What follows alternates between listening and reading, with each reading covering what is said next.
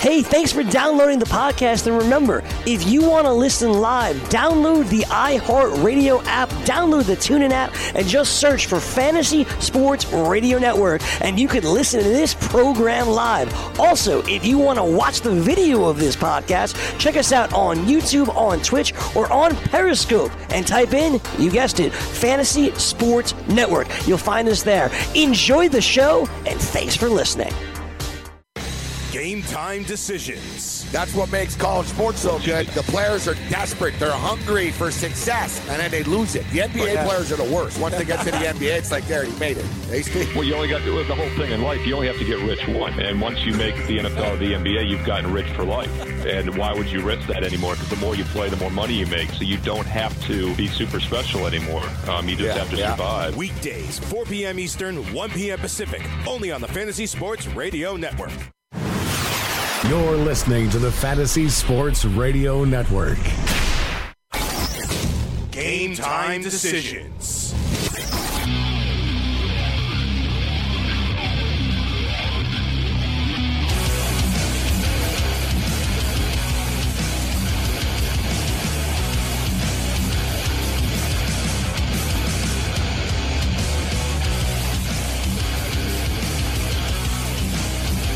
Let's roll. Game time decision. Red Heat and Rage Radio. I am Gabriel Morency. Alongside the Raging Redhead, Cam Stewart. It's the Monday afternoon meltdown edition of the program. Mike Blewett is going to step up and in. We're going to run the gauntlet with uh, Blewett. Drew Dinkmeyer will help us uh, become millionaires. Or we hope. Get closer. Closer. A few more dollars. Build it. We'll talk some uh, Major League Baseball DFS. We'll give you the uh, Major League Baseball uh, trends of the day, trends of the week. Uh, check in who's hot, who's not. It's actually been a couple of weeks since we've done a market uh, watch. That's been a little while since uh, we've done a, uh Major League Baseball unit market watch. We know the Raging Redhead Cam Stewart's unit market watch is doing pretty good because he told us on Friday, don't even worry about the scoreboard. Dustin Johnson uh, will go on a tear, come back, and uh, win the Canadian Open, and that's exactly what he did. Yeah, you liked him too, Gabe. It was just one of those things. He's been so close before, and let's call it out for what it is. Glen Abbey. I should know. Yeah, I liked him, but I didn't bet on him. I did have him at Yeah. DraftKings. Yeah, me too. And I did In finish with uh, 609 points. That's fantastic. Very good. Yeah, 609 points. My uh, my DraftKings team and uh, won four times uh, my uh, my money. So once again, you and I uh, we, continue to crush it with uh, with the golf Yeah, we- winners, make the cut parlays, and DraftKings winners every week. Same here. Yeah, I hit one uh, one of my DraftKings team with Dustin Johnson, the winner. Had uh, Ben An, who came in second, and our buddy Joel Dahmen, who finished in sixth. This Yeah, guy's on well. a he's on a real tear right now. But yeah, I don't know. The golf's been great. Glen Abbey though, it's nice to see. Bye bye Glen Abbey. Next year it's at Hamilton Golf and Country Club. It's going to be a better tournament. So Dusty had to get his there. Too easy of a course, Gabe. Guys are just gripping and ripping it, going into par fives with wedges. Come on, it's got to be it's got to be more tricky for a pro. I look forward to uh, the next uh, major. So this week we've got the Bridgestone. Yeah, that's almost like a major. And uh, the crazy thing about the Bridgestone this week, Gabe, Tiger Woods qualified on the on the number at 50, the top 50 in world rankings because of his recent play. Remember, he was up around 112, slipped down to 50. He's in on a course that he's won at I think seven or eight times at uh, at, at Bridgestone. It's going to be a great tournament, but uh, it's early to tell, Gabe. But uh, another great performance by our friend Tommy Fleetwood. This guy looks like he's very, very close. I think he'll be uh, one of my targets this week. Tommy Fleetwood uh, right now he's 20 to 1 to win the PGA championship. Interesting. Which he'll be comes up next week. He'll be good. He'll be good there too. Right around the corner. And you know, the PGA um, they're, they're adjusting their schedule next year as well. But even this year, they're doing a better job of having the majors closer together right now. You basically, you know, to me, they should set it up where there's a major a month, essentially. And it seems like they're sort of getting on that uh, on that uh, track that's a little bit. That's a very good observation because you don't want the separation. You know, football's around the corner. It's, You it's want a the re- momentum. Yes, total. Those total are your momentum. showcases. Yep. So like are. wrestling in the UFC, once a month, you're sort of, you know, okay, if it's five weeks with one. Yep. I, uh, I guess next year they're moving the PGA Championship. Yes, they are. May. Yes, Which- after the Masters. Yeah. So, so that sets up for the uh, for the U.S. for Eight- the British and U.S. Opens after. Actually, yes. So it's just like that's that's their goal. They want majors sort of once a month, every five weeks, and that keeps people interested. I'm not a diehard golf guy, but I won my make the cut parlay in the last uh, major, Yep. and they don't have that make the cut stuff uh, for all the tournaments. No, they don't. They save it for majors. Yeah, exactly. So I know next week, Yeah. all right, I'll have another make the cut uh, parlay, like just like our boy uh, Spenny Mack will. Exactly. Uh, I'm sure uh, as well. Dustin Johnson's nine to one. Uh, we'll have our boy Dan Daly on. Uh, Nice. Dustin Johnson's at nine to one uh, to win the PGA Championship. Rory's twelve to one. Spieth is twelve. Rose is eighteen. But as we mentioned, we've got the Bridgestone Invitational this week. Dustin Johnson's favorite is seven to one. I won't be taking him this week. No. Uh, you know, you won in Canada. Hey, Ti- Tiger's only twelve to one. He's the third choice. Little, Still little a little, a little too low for me too. I'd start to be shopping right around uh, the Spieth air, uh, Spieth range around 16. He got close at Carnoustie. His his putter is just unbelievably bad right now. That can't last. I'd be looking at him and a guy like Rahm at 25. That's where I go. And Fleetwood at 28. Those are the those are the three names that jump out to me early. You know what else jumps out to me is the fact that uh, NFL football kicks Yeah. off this week. Amazing. This Thursday night from Canton, Ohio, the Hall of Fame game. The Chicago Bears take on the Baltimore Ravens. The Ravens are two and a half point favorites. The total is 32 and a half. We should note the numbers just came out like last night, and uh, Baltimore was minus two, 33 and a half. So there's been a little movement uh, on the under, Under. to 32 and a half and a little movement on Baltimore. Hopefully, this gets bet up to three. And uh, basically, Cam, I think, um, and you'll probably be of the uh, the same same thought because you like underdogs. But in the preseason, if you can generally get points, just take the damn points. I agree. Don't you know? Don't worry about Don't the dick don't rotations. dick Don't, worry about the teams. Basically, all right. Look, I'm getting points. Give me the points. Like that's you know when I look at this, Cleveland Browns plus three against the Giants. There's not really like reasons for teams to be favored in the preseason. There might be in week two of the preseason or in week three after a team might have sucked for the first two games and the coaching staff is pissed off and they actually want to see something. So you, you, play it game by game, week by week uh, when you bet on the preseason. Uh, but to me, out of the gate in the first games, like I'm looking here, like the New England Patriots are four and a half point favorites Yeah, against uh, the Washington Redskins. I'll take the skins. Like why? Yeah, exactly. This exactly. isn't the regular season. Yeah, I'll, I'll, Uh, Tom Brady's not even going to play. Exactly. And I also like teams that were really bad the year before with something to prove. Lots of rookies to go out there. I think that's a good angle. And they're usually going to be dogs because they're bad teams. Well, it's all about the quarterback Yeah. rotation. Yeah. You look at you look at a team like uh, like Cleveland. They've got a nice quarterback They rotation sure do. because Baker Mayfield's going to get playing time. Um, you know Tyrod Taylor Taylor. will still play. Yep. But the New England Patriots quarterback situation is an interesting one. You know they no longer have the uh, the Jimmy G string, um, as he's now being called, I believe.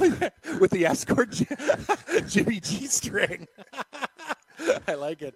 Yeah, I didn't, I didn't make it up. I'm sorry. I, saw it on I wish you did, but no, was, no, yeah. I didn't. I, I'll admit, I didn't. I didn't create that. Uh, but look, they don't have that. Like Brian Hoyer's their backup quarterback right now. All right, so listen, they can't afford to get Tom Brady injured. Exactly. He's not. I don't know. Like I don't know what they're not playing till next week. The Patriots, but normally in the first preseason game, Brady doesn't play at all. Now, if he does, he might be in uniform and he'll play like the first series and he'll hand it off three times. Hope he's at the gym to lose that old man. uh, Yeah, look, right? exactly. He's, pro- he's probably pounding supplements and at the gym right now. You know, I was thinking about that though. It's the worst thing that could have happened. Like every damn year, something motivates him. I know. You You're know, he's going to see on Twitter all Oh, these yeah. people. Y'all called oh, me old man. I'll show them old man with Yeah. six touchdowns. Got to stop motivating. I know. Got to say like send him a tweet. Looking great, Tom. Yeah, Tom. Great, great summer. Tom, not Tom, yeah. worried about it. I think you're How's gonna, the vacation coming, buddy? Gonna crush. Have another daiquiri. Don't worry, Tom. Everything's like you said it. Don't say, Tom, you look bad. You're Every year they jumped." suspend him or piss him off with something, It just motivates the Patriots. And he always says it. Yeah, you know what? Uh, you know, really motivated exactly. me. Exactly. I guarantee you, we're going to hear. Yeah, yeah. I heard. I saw the pot shots of my beach body there, so it really motivated me. But they can't afford to get Brady hurt. No. And Brian Hoyer, they know Brian Hoyer. He's the backup, so he's he can't get hurt. So in other words, I would expect this that uh, Danny Etling's going to play a lot. And Ooh, what from LSU? Yeah. Oh, he's not even. I, I, He's terrible. He was a terrible college quarterback. he was at Purdue. He was bad at Yeah. Purdue. Then he went to LSU, and he yeah. wasn't any better. Etling's horrible. No, no, And no. now somehow he's on the New England Patriot uh, roster. Well, if he's going to play a lot of time for New England in the preseason, they'll be on the fade list. That's why. and uh, I'm getting four and a half here with Danny Etling. Danny Etling couldn't cover four and a half against Kentucky. It's true. It's actually true. Like, like- he was not a good SEC Nah. quarterback. He was horrible. Nah. I have no faith in Etling. No, watch it going up, light it up. Etling looks great after t- Tom's tutelage. Ding, ding, ding, ding. That's the thing. I lost like that with Matt McGloin. Oh yeah, punching McGloin. See him like I call I I, call I him McGloin. I call him Rudy. Rudy, Put me in, coach. McGloin. Um, yeah, McGloin was the he was there during all that Penn State stuff. yeah, All right, he was like the four string quarterback, and all the good dudes split. that's true. Except for McGloin. Yeah, except everyone split, right? So McGloin sort of was the guy. No one wanted him. I'm t- he was like the quarterback the next like that year, right after the scandal. Yes. He was the guy with Bill O'Brien. Yes. And basically, they had nobody, and it was like, all right, McGloin, you're in. And I think it's the best thing that McGloin. At, uh, I think it's the best thing that O'Brien's ever done in his coaching uh, career. Somehow he got McGloin into the NFL, even. I know. And So- played well in his first game. So I basically Raiders. saw McGloin in college. I remember he went into uh, the preseason with the Raiders, and I was I bet against him. I was like, man, this kid's terrible. He's going to get eaten up. And man, he lit it up in. NFL preseason. McGloin is actually a good NFL preseason Season quarterback. Like we're gonna we're gonna talk to you guys a lot about this over the next couple of weeks with who's a good quarterback and who's a bad quarterback. And we're not talking about regular season here, guys. You're looking at preseason. McGloin's a perfect preseason guy. There's these guys they know this is how they they stay in the league. They need to play well in the preseason in these games. Yep, or all you're do. cut. You play well in the preseason, you play well in the practices, and then boom, you get a four, five, seven million dollar contract to be a backup. It's a good kick. So you know, look. So the Redskins are getting four and a half against the Patriots. And look at their quarterback situation: Alex Smith, Colt McCoy, and Kevin Hogan. All played. Even Hogan got some good time with So, Cleveland. so during in other words, it'll be Kevin Hogan versus Danny Etling in the second half. I'll take Hogan. Hulkster. Yeah, I'm ready. I'll take Hogan over Etling. Yeah, so we got NFL football uh, this week. Uh, MLS All Star game on Wednesday, and I'll tell you, the MLS has been on fire, man, uh, recently. Last night, a very, very entertaining game. I tell you, the LA Galaxy, man, these guys are on a roll right now. Ibrahimovic um, got a hat trick, came back, was nuts. The only my only regret is um, I just didn't take them when they were down, and uh, they were plus two sixty in game. But A lot of my buddies went to that TFC game. They won 3 0 on Saturday night. Starting to get their uh, shit together a little bit. Anyway. Yeah, T- TFC basically need to win, not every game, But a- but they don't lot, have a lot yeah. of margin for error. That is correct. they really, really dug a hole for themselves, but they have been on a roll the last, Yeah. uh, let's say, 10 days, last three games. They're Gotta playing keep, better. Got to keep it up. I was on them on Saturday. I've been betting a lot of MLS. I've got MLS fever. Speaking of fevers, I'm actually sweating. It's pretty hot. Yeah, I know. I don't know what's going on here. It's pr- pretty, pretty hot here. I didn't, and, get, I, did, uh, I didn't get the extra crispy. I'm sweating out uh, KFC yeah, that's, grease. that's what it is. It's the sodium. yeah, I'm, I'm doing the. Uh, I get, the, I get feeling dizzy. That was good chicken though. Good batch. So yeah, me and Cam bet a um, me and Cam uh, bet a bucket of chicken uh, last week. I believe it was on uh, if Ru- Russell, Wilson, had 20 drinks in his life. Yeah, and Russ, we found that Russell Wilson doesn't drink. Yeah. Um, so we bet a bucket of chicken. Russell Wilson's healthy, so we figured the best way to honor the bet was by eating fried chicken. And you know, we often bet on buckets of chicken, Yeah. uh, me and Cam. And uh, I forgot about it actually, but Cam honored the uh, the bet today. He showed up with a bucket of chicken and KFC side. So I asked people on Twitter, who makes the best fried chicken? KFC, Popeyes, Chick Fil A, other. So 17% say Kentucky Fried Chicken. 43% See, see, say Popeyes. That's a shocker to me. 16 say Chick Fil A that I spelled Wow. wrong. And other. And 24% say other. We're get, we are getting a lot of Mary Browns. Yeah, well, Mary Brown's is kind of it's not it's a smaller operation. Yeah, it's not very everywhere. good. It's not everywhere, but the KFC at 18% is very disappointing to me. I I've had this fight with the millennials we used to work with. I don't know why they- everyone loves Popeyes. I just find it to be Seems a like the younger people are big on Popeyes. Yeah, it's just a big chunk of batter and a little chicken in. At least in KFC or by my Popeyes area, is too greasy. I find my KFC perfect. Like they do a really good job. It's not too greasy. They get the fryers hot. I, I, I'm telling you, they did. They, do. You tried the mashed potatoes and gravy. It was fantastic. I, I say this K, this in from out of KFC town. this KFC was very good. and that was from out of town. I Yeah. had to drive in with it. It wasn't greasy. It no, was uh, I feel good. yeah. Like I'm, James sw- I'm- Brown. I'm, sweating, but I still feel good. Sweating chicken and mac- Oh, yeah. macaroni salad out I here. am too. Sweating gravy. Uh, the KFC had hit the spot right before the show. Yep, sure did. Now, last night I was doing a, uh podcast in the late night hours, and I was beaten down. Sunday night it was late, everything was closed, and I was saying, "Man, I don't know what I'm going to do. Uh, I got to go and try to find something to eat. There's not a lot open in this neighborhood." And I get a knock on the door, and it's uh, chicken wings. Taylor Stevens ordered uh, chicken wings uh, for me.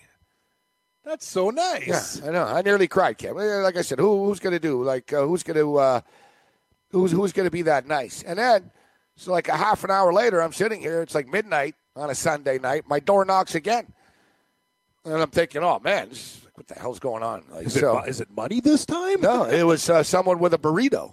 Really? Yeah, because I was talking about burritos on the show earlier. You know, very, very kind of Sonny Vega. Sonny says it wasn't him; it was all Taylor. So you're both very, very kind. And uh, tonight on the show, I'm going to talk about how I could really use a uh, could really use a hooker. And I'm like, that's what I was thinking next. Like, Screw the knock- chicken. Yeah, knock on the door, and there's a chick. there. Oh, hey, hey, Hey, thanks, Gabe. thanks, I'm- guys. I'm here. Yeah. She comes in with some lingerie. Yeah. Hey, the party's As, on. as, as long as yeah, as long as whatever I talked about, people are sending to my door now. You know. Chicken wings, burritos. Could, could, yeah, could, Hooker. could use a hooker, could use some money. Yeah. That's amazing. It was National Chicken Wing Day yesterday, but Yeah, that's that's why I- exactly. I also, that's why she did. I yeah. also really don't celebrate because I eat chicken wings on wing nights. Like I go usually Mondays and Wednesdays or whatever. I eat chicken wings twice a week, so I didn't have to celebrate National Chicken Wing. when I was on the radio in Montreal, uh, once uh, somebody called and uh, told the operator, uh, "There's a package downstairs for Morency." and I was like, "Man, I don't know what's in this package." We opened it up and. It was uh, big bags of chronic. Nice. Another great gift. you get good gifts. Another good gift. Have you ever wanted to have a fantasy expert in the palm of your hand? Or better yet, in the pocket of your khakis? Well, check it out. Now you can. It's the Fantasy Sports Radio Network app. Download it now to your phone, we promise. No weird viruses, no strange tracking things. Just 24 hours a day, seven days a week of pure fantasy knowledge dropping all over your head. It's the Fantasy Sports Radio Network app. Stop being a weirdo and streaming it online. Get it on your phone. Take it with you everywhere you go.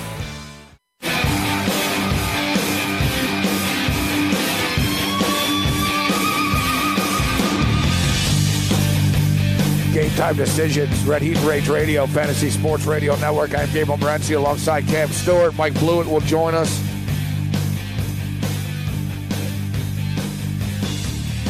Drew Dinkmeyer. We'll go over uh, some Major League Baseball trends of the day, best bets, and everything else in between. Weird story from the Canadian Football League. Longtime running back uh, Jerome Messam, a CFL uh, veteran. He's been in the league uh, quite a while. From my neck of the woods. He's a good, uh, good running back. Sure um, he was. He's kind of aging a little he bit is. now. He's kind of like the you, you mentioned it before, Legarrette Blount, just a pounding, pounding back. Yeah. So uh, Messam has been released by the Saskatchewan Roughriders following criminal charges.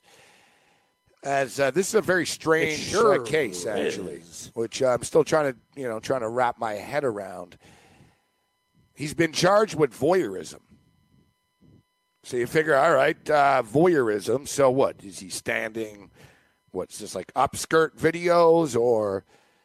So he allegedly he videotaped a consensual. He you know he had sex with somebody. He videotaped it, but they didn't know that he videotaped it. Oh, Now he never posted the videotape That's- anywhere publicly. that's good. But the woman found out that she was videotaped and um, I guess pressed charges. Yet I don't. What a weird story. He's charged with voyeurism. Yet they say it was a consensual. Yeah. So I there's guess no still- Me Too thing anything Oh, here, I- but he didn't tell her that he, he secretly videotaped. That's the it. thing. Like you got to tell. He I guess- secretly I guess you videotaped said if you want, like, uh, are we? could- Can we tape this? I guess that's what you have to do. Like you can't just put a camera on and have sex with somebody, even if it's consensual. I didn't realize it's a charge. I didn't know. I didn't know either. Voyeurism. I don't know. You're getting charged with voyeurism with someone that consensually having sex with you. That's true. You know, just from a lawyer perspective, I'd say how you're being a voyeur when you're Yeah. voluntarily naked. Well, he's got a great chance for what because the But- video's not posted. That that's the key. If he was really like the From- thing is, I think from a criminal standpoint, yeah, he didn't post the Yes. video, which obviously will help, but he has lost his job. Yes, he has, and Yeah. and no other. T- and there was a sign, Yeah. sign by the commissioner that if any other team tries to sign him, they will not be able to sign him. He's done. Basically, his career's done. So, I, I I don't even know where to go with this story. What a weird story. Related to an in- incident in 2016 when he was uh, with the Calgary Stampeders. So it's going back a couple of years. Statement from the Canadian Football League: The CFL is aware that Jerome Messam is charged with voyeurism, a criminal code offense. He's been released by the Rough Riders. And as Cam uh, mentioned, um, the CFL says that he's not allowed to sign with any other team until the legal situation has been resolved. Very, very strange case. You know, Yeah, I don't. Kids, he didn't, he's not Bill Cosby. no, he's Like, not. He didn't, no, he, had, didn't, he, yeah, he had no. Like he was going to have sex with this woman. It was So, like, yeah, it was a consensual- So, yes, we're having sex. sexual encounter. Yep. He secretly videotaped that's uh, that's kind of the problem. That's the problem. Now, I have never secretly videotaped anybody, so I don't have to worry about Nor this. nor but- have I. I don't put the camera. on. But I was unaware, actually, that uh, Somebody- it was illegal. I didn't know that either. Maybe somebody taped you in the past. Who Probably, knows? yeah. you got a little Uh, camera in the bookshelf there. Who knows? Like I have no idea. I don't know. I'm not an attorney, but Right. right away I would just say, well, listen, yeah, he has a camera in his bedroom for security purposes. He is a football player. It's like uh, the camera just happened to be on it. It wasn't maliciously recording this. It just records the room. I don't know the real story I don't here, know. but yeah, I'm just I'm thinking. Where was the camera? I'm just Yeah. thinking from an attorney Yeah, standpoint that gonna- it's a pretty gray area. Like where where did this happen? Especially if it was in his house. If it was in his house, you could say, "Listen, Yeah. I got cameras in my own place." That's the thing. Like, about, you know? That's the thing about this story. Very little details. Like, Yeah, there's so a, we can't really we don't make, we don't make comments on nothing. I'm just saying it's an absolutely weird charge. Like it's shocking. Yeah, he comes across. Yeah, it just sounds sleazy. The voyeurism. It does. It does sound sleazy.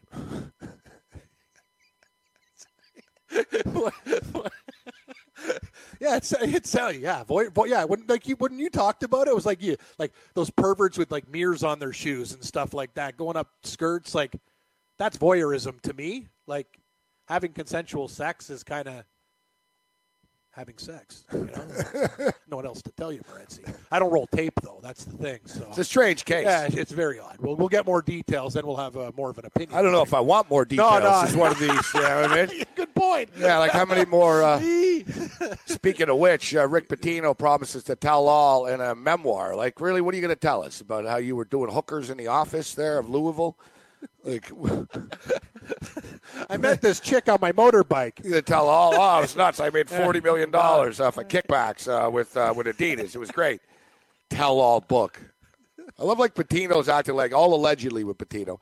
Um, I like how look Pitino acts like he's the biggest victim in all of this. It's like, dude, you guys, you know, you guys were, weren't running the cleanest program for a long time.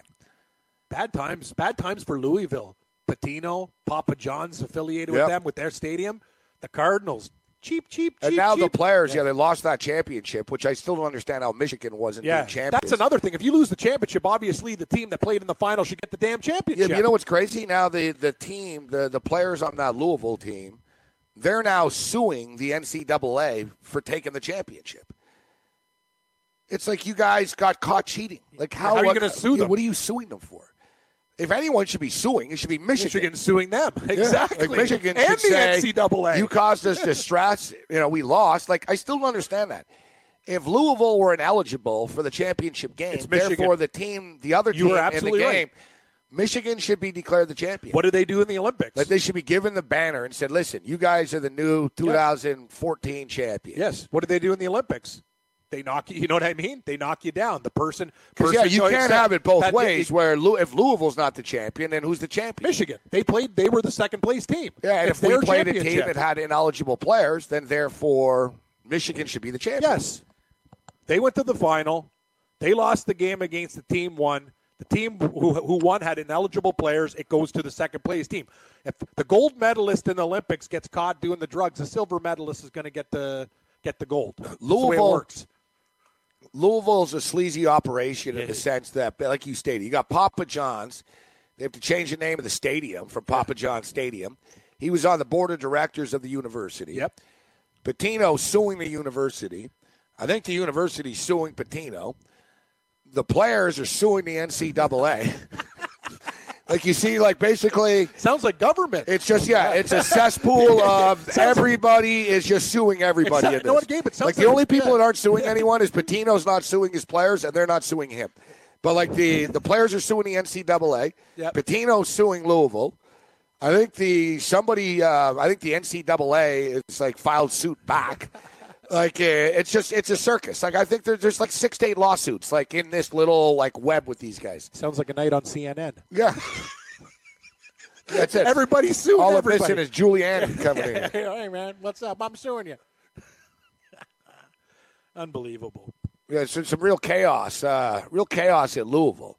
It's just comical when I saw that the kids are suing. It's like, really, what are you guys suing Yeah, for? Like, what are you you going to get? like, what do you want? What do you guys? What are you guys getting back out of this? Uh, but just let it go. All right, you won the stupid game. You know, people. Um, listen, I'm a Michigan fan, and you know, by as we were saying, by nature, by nature, all right, if Louisville stripped, then Michigan should get it. But I don't want to win like that. It is what it is. But it just seems strange that if Louisville's not the champion, then who the hell is the champion? And, you know, we lost the game on the court. So it, it is It's what it is. You were leading too. But the guys, yeah, the guys on Louisville should just shut up, though. That's the thing. You know what I mean? You can, so what? The banner got taken down. You all have your rings still. No one took your rings back. Everyone knows you won the stupid game. It's not going to affect your wallet. That's the whole thing with the NCAA. It's toothless. They did the same thing with USC. They're like, well, Reggie Bush Oh, isn't the Heisman Yeah. Trophy anymore. Yeah, but he is. You didn't You give, the it Heisman to anybody else. Yeah, you That's didn't give it to anyone else. So what's the that, that's that's the whole point in this, right? So you can say How do you he- how you you- can say he's not, how do you but punish he the- won the Heisman. Like, That's right. How do you punish somebody without You can't taking take away stuff that. away? You can't take away that day when he was at when he got the That's trophy. right. That's You know I it's in it's in stone. Yeah, it's very, man. very bizarre. Like I said, there's no, you know, I think I, with Boeheim, right? I think with Boeheim, they said, all right, you were, we're eliminating like 180 of your wins or something because of a punishment. But I think they even added it back. So, you know, it's all, it's all pointless. Another thing is, too, I don't know if you remember, and I'll admit, I fell for the story big time, too. Remember, there was supposedly the imminent end of college basketball as we knew it. Oh yeah, Wiretaps and everyone, Arizona. What about Arizona? everybody was going to get arrested and fired and uh, was going to hit hit it and um, you know stuff was going to get crazy and Krzyzewski was even involved. There was nothing. Like I said, they accused the guy in Arizona of something. Miller. Yeah, and it turned out you know he wasn't on a tape, and now he's Yeah. suing ESPN, and he still Yeah. has his job. You're right. The only one that got nailed really was Chuck Person. Yeah, Chuck Person was a scapegoat. Yeah, a couple of the Auburn coaches got nailed. I like Chuck Person But too. for the most part, for the most part, nothing happened. Remember, they were like, "Oh, the NCAA Yeah. tournament's going to be chaos. Everyone's going to be You're right. That story. That story's like a nothing. Nothing Right? exactly. I believe. You know what I believe? I no, I believe, remember we did shows where you were thinking things were going to get real, but, but they I, didn't get real. I believe that it was all true, and I believe that the university system is that powerful that they they got the whole thing shut down. They basically stated They said shut the yeah. shut the hell up. Yeah, And like what are we, have going to do? You want to shut down university we- systems around we- America? Just shut up. We have a good we have a good thing going. Don't don't rock the boat. Yeah. That's what basically you're saying. Like, When that kind of money's coming in there like that, it's like you know the meeting. Like, yeah, we all know yeah, there was yeah. extreme Of course corruption. we do. It's not like it all went it's away. Still there. but no one's saying anything. No. And now the year's starting again. Hey, when- no, no, there's nothing coming. No, one, nothing's happening. When pockets are being lined, when briefcases with money are being delivered, when everyone's living on the high off the hog, things are going to go away. Now, speaking of uh, things going away, it went away the uh, the Josh Hader uh, situation. So Hader, of course, the Milwaukee Brewer pitcher. Um, it was All Star weekend. It was the All Star night that it was Yep. disclosed during the All Star game that uh, he had a bunch of racist and uh, over the top tweets from uh, from years ago. I stated at the time that Major League Baseball needed to suspend him. And Major League Baseball, all they did was a slap on the wrist and say, well, he was going to go to diversity training. See, that's the worst. And he, he basically had a very insincere apology after basically, I was young and dumb. I was a different person. You know, all right. He was 17, yes. He's only 24 now. Yeah, 17's not young. Yeah. Like 17 to me, still you're in that an age where you yeah, can use you know head. if you're racist or not. Yes, seven. Come on. yes, you would. Right. So it's this new excuse. Oh, I was 17. I was 17. So Josh Hader gets a standing ovation in Milwaukee from people. The first home game back. Which was disgusting. Yeah, he gets a standing ovation. Same type of people that are probably throwing stuff at Kaepernick would throw a battery at Yeah. Kaepernick, right? Who's from Milwaukee, actually. So, Josh Hader gets a uh, gets a standing ovation. Story sort of goes away a little bit. They went on the road for the first time uh, last week, and Yeah. uh, he got booed in San, San Francisco, Francisco. pretty good, right? That, that, that would make sense. Yeah, pretty progressive city ad. So Definitely, they, they were they were all over Hader when he came in. Then yesterday, Sean Newcomb nearly throws a no hitter, and that's the story. You know, he, he was basically two outs, two strikes in the ninth inning. Yep, 137 pitches. Yeah, two outs, two strikes in the ninth inning. He loses the no hitter.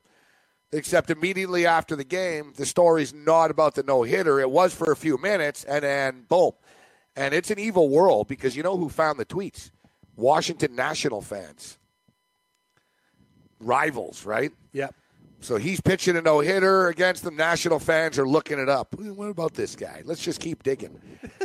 they kept digging and digging and digging, and they found a gold mine of racist tweets. Same thing when he was 17, 18. So it goes on and on. And uh, So these are the and think about this. These are three and another and, and, uh, And Trea by- Turner. Trea Turner from the Nationals. now and So Trea Turner gets caught up Yes. because now they're like, oh, yeah, him too. Yeah. So Trea Trea Turner was homophobic stuff. Trea Turner wasn't uh, wasn't racist. Was homophobic stuff. Um, Newcomb was all over the place. Yeah. Like he, he's everybody. He's pretty much like a raven. he- Yeah. he's just an equal opportunity Yeah, hater. like, yeah, he he he like he had a lot of common with Josh Hader. Like there wasn't like one tweet. It was pretty like yeah, yeah. Oh, I'm different now. That's the way you know. It's you know, even and he seemed pretty insincere. But my the problem is, Cam, since they didn't suspend Josh Hader, you can't suspend these guys. no, they go to they go and to, it wouldn't have been better if you just would have suspended everyone. Yep. And then now what they go- Diversity training. Yeah, What, what, the, hell is that? It's what are they going to a strip club? It's diversity training. They're going to make Josh Hader get a lap dance from a black chick. That's the diversity. Training. What are they gonna do? Go spend- yeah. spend the we're night- Going, what? we're, we're going to the strip club, Yeah. and we demand that you get a lap dance from a Hispanic woman Yeah. and a and a and day and day two of your day two of your training, you're going to go spend the night at Bert and Ernie's house, and you got to sleep over. Like, is that what you're going to do? You got to go to two gay guys' house and like sleep on the couch? Yeah, like, what's what's that- diversity training? It's just it's stupid. Yeah, it is. Like you really, if you want to hit them, like I don't understand. You guys, they suspend people for throwing like a high pitch. yeah, Like you know what I mean? You get, you get, you get suspended like for really stupid and easy things nowadays in baseball on the on the field. You know, off the field, you can be a big Yeah. racist and you don't get suspended. I know.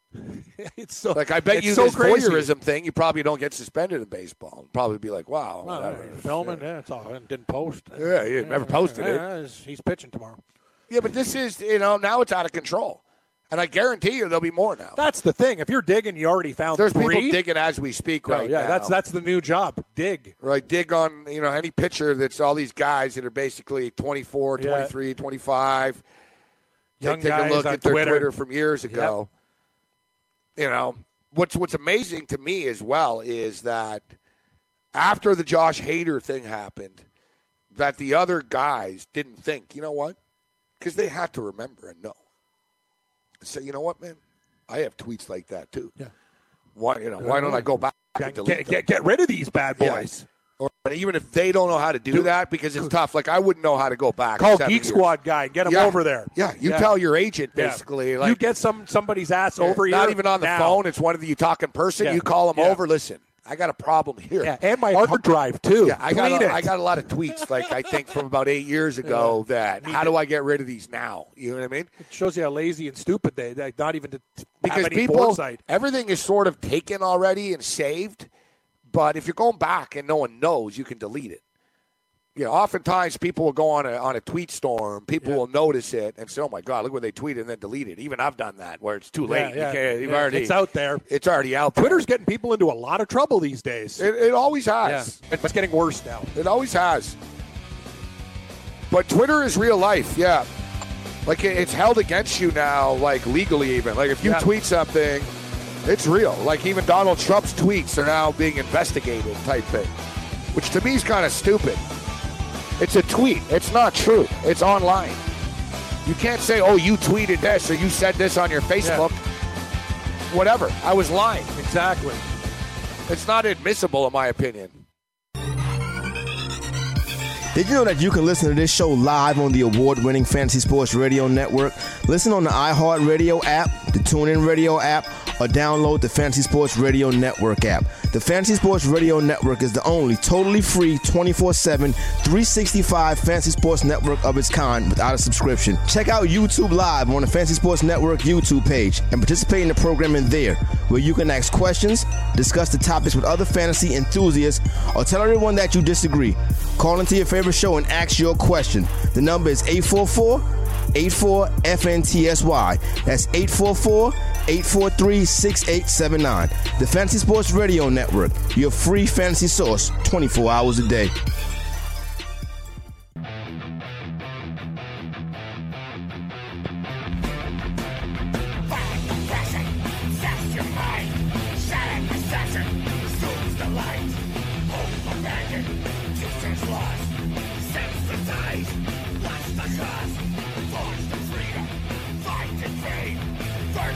Great riff.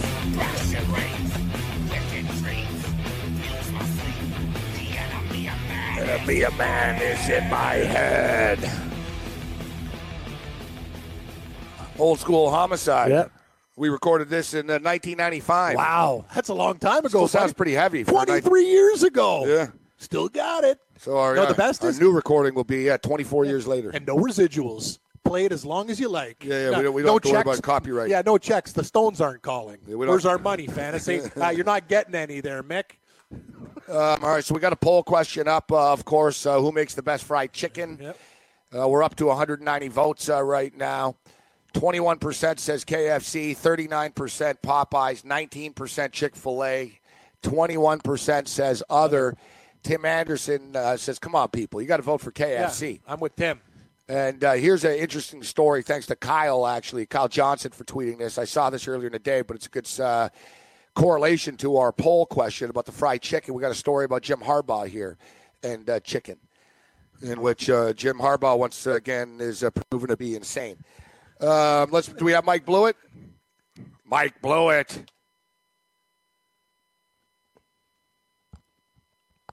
No. No. I'm right here. Mike? I'm right here, guys. Oh, there we there are. we are. Sorry. Hey, Mike. out. There, there we are. Yeah. Yeah. Thanks. Thanks for joining us, Mike.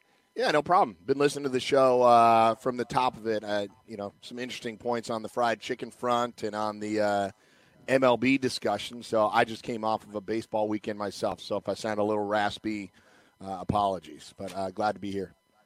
Yeah. No, you A did. lot, sound lot of yelling that. on the diamond, Mike. So what? You're yelling I at was the ump, or what to shout it out. No, no, just trying to shout it out and get the ball thrown to the right place, and I blew out my voice from the first day. So you're like you're like a coach on the field. Hey, hey, second base. Yeah, hey, come yeah, on, come yeah. on. We can turn this double Yeah. play. Yeah, a little aggressive, L- little aggressive yelling cutoffs and relays. Nice. All right, so we've got we've got the poll question up right now, and Popeyes is still in the lead. But uh, here's a story about Jim Harbaugh here. So this is courtesy of uh, Wilton Speight. So uh, Wilton Speight, of course, was the quarterback at Michigan. He's transferred to UCLA. Um, so uh, Wilton Speight says uh, early in his Michigan tenure, Harbaugh pulled Speight aside and told him never to eat chicken. He said, "I don't want you eating chicken." And uh, Speight said, "Why?" You know, why shouldn't I eat chicken? Harbaugh said because chickens are nervous. So He said chickens are a nervous bird. Speight went on to elaborate. He thinks that some type of sickness injected its way into the human population through chickens because people eat white meat. He thinks you should only eat beef and pork. He believes this to be 100% uh, true.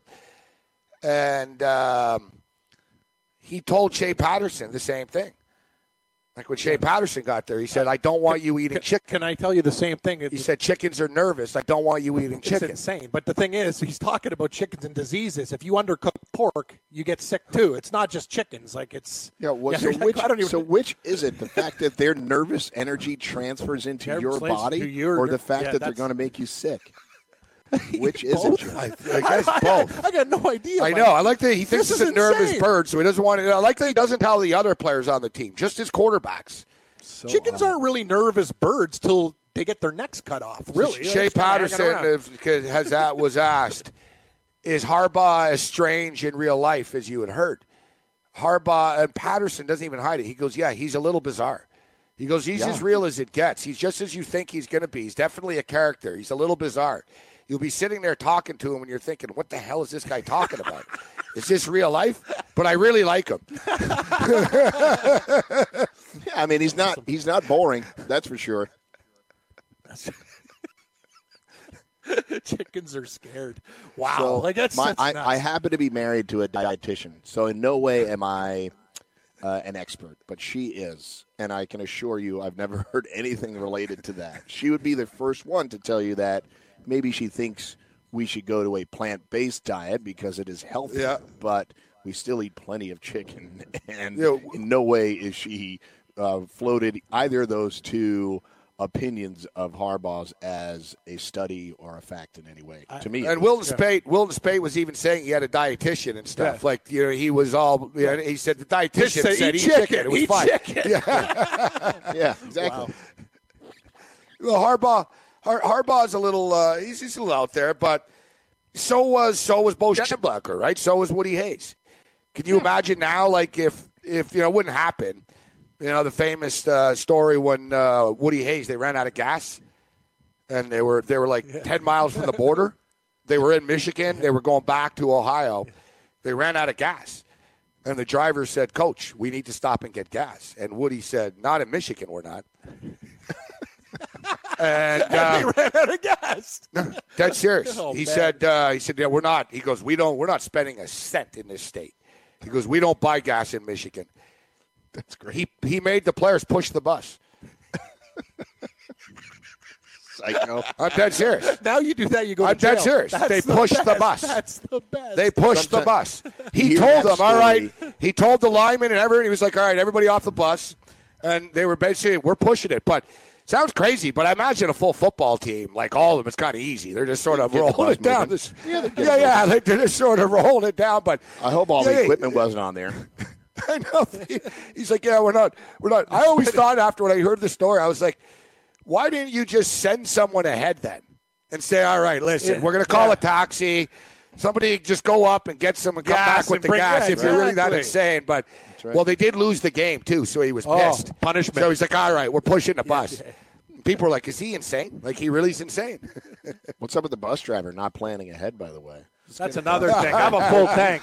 it's a whole Come team to move. You got a whole team to move. You're going to stop while you're on the bus to get gas.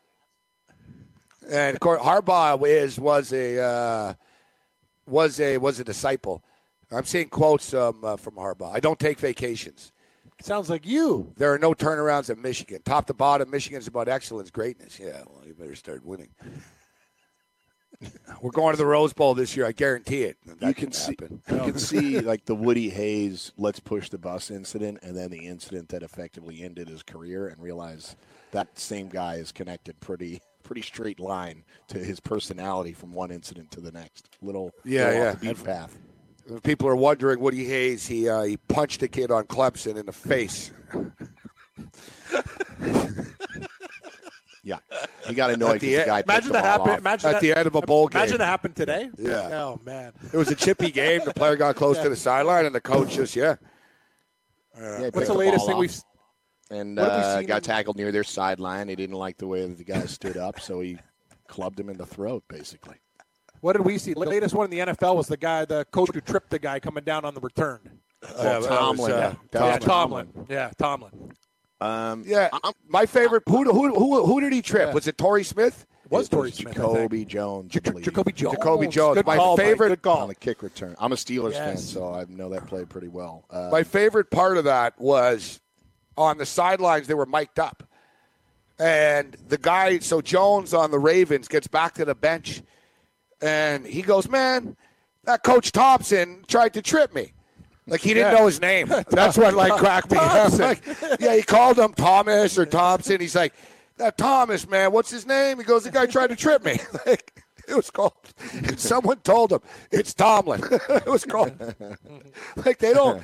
I've always told people that, Mike. Like players, they don't even know some of their teammates' names. Like no, it's. don't care. They're not. Yeah, they're no, they don't know. Yeah, there's 53 guys in the room. They're like, I don't know. Like, They know the day they get their check, and Yeah. they Yes, know like yes. when to get to the training room, all that kind of stuff. It can be, uh, you know, on on a very rigid schedule as far as that's concerned. But to think that those guys know uh, rosters like you and I do for fantasy purposes, they just don't. It's not important to them. They don't really care. They know their assignments and their teammates, uh, some Yeah. of them, as you said, but not much beyond that. Barry Sanders was famous for that. He didn't know anybody. Really? He didn't care. He just didn't care. Like, hey, do you remember that guy you embarrassed in that one game, or the other guy you embarrassed? He's like, no, I don't know who any of these guys are. They, they would have to tell him. That's great. the best is when uh, ESPN did the uh, best athlete of our generation uh, poll last year. Maybe it was two years ago. It was like like all the athletes, right? And um, Bo Jackson won, and Brock Lesnar, yeah, uh, Brock Lesnar said, "What a pile of crap." Brock Lesnar saw it and said, "You know what? I should have won." And he basically, you know what? Brock Lesnar actually has a point in a sense national champion wrestler in Minnesota, UFC champion. Like there's uh, Brock Lesnar walked in off the street, guys, and could have played in NFL Europe. He didn't play football since high school. Literally, he didn't play since high school. He showed up to the Minnesota Viking camp, and they were blown away. Yeah, killing guys. Yeah, they told him, listen, you go play for Frankfurt or whoever their team was, Barcelona. They said, you go, I think it was Germany, though. You go play in Germany this year for NFL Europe. You'll be on the in the NFL next year. You just need to let, play in a few games to get. Uh, and he was like, nah, nah, nah, I I don't really want to do that. I'll still take Bo, though. And Brock said after it wasn't that he was anti, like, oh, I'm not going to Europe to prove myself. Brock Lesnar was like, I really wasn't that good. He goes, I didn't like getting pushed around. Like Lesnar goes, I was getting pushed around on the field a bit. He goes, it motivated me, but I didn't like it. And he said, I, I wasn't as. He, he basically said I wasn't as good as they thought I was. And he likes to be the bully. Yeah. He likes to do the pushing. around. Exactly. But he said about getting pushed around by the linemen and stuff because he was a D lineman. He said that it, it sort of toughened him up a bit, and that's when he sort of took off with the wrestling after. He went back to the, uh, the stuff. Yeah, I'd say Bo Jackson. You know, but Bo Jackson with the football and the Yeah. baseball was, you know, I, I think Herschel Walker, though. I mean, I think Herschel Walker, you could say, is a better athlete than Bo Jackson all around. Would you argue that, Mike? I can say he's in the he's in the small team photo for all around guys. I think Bo uh, Herschel was a freak because he did it for so long. Obviously, we were robbed of the end of Bo's career or, or the potential longer runway of Bo's career, but.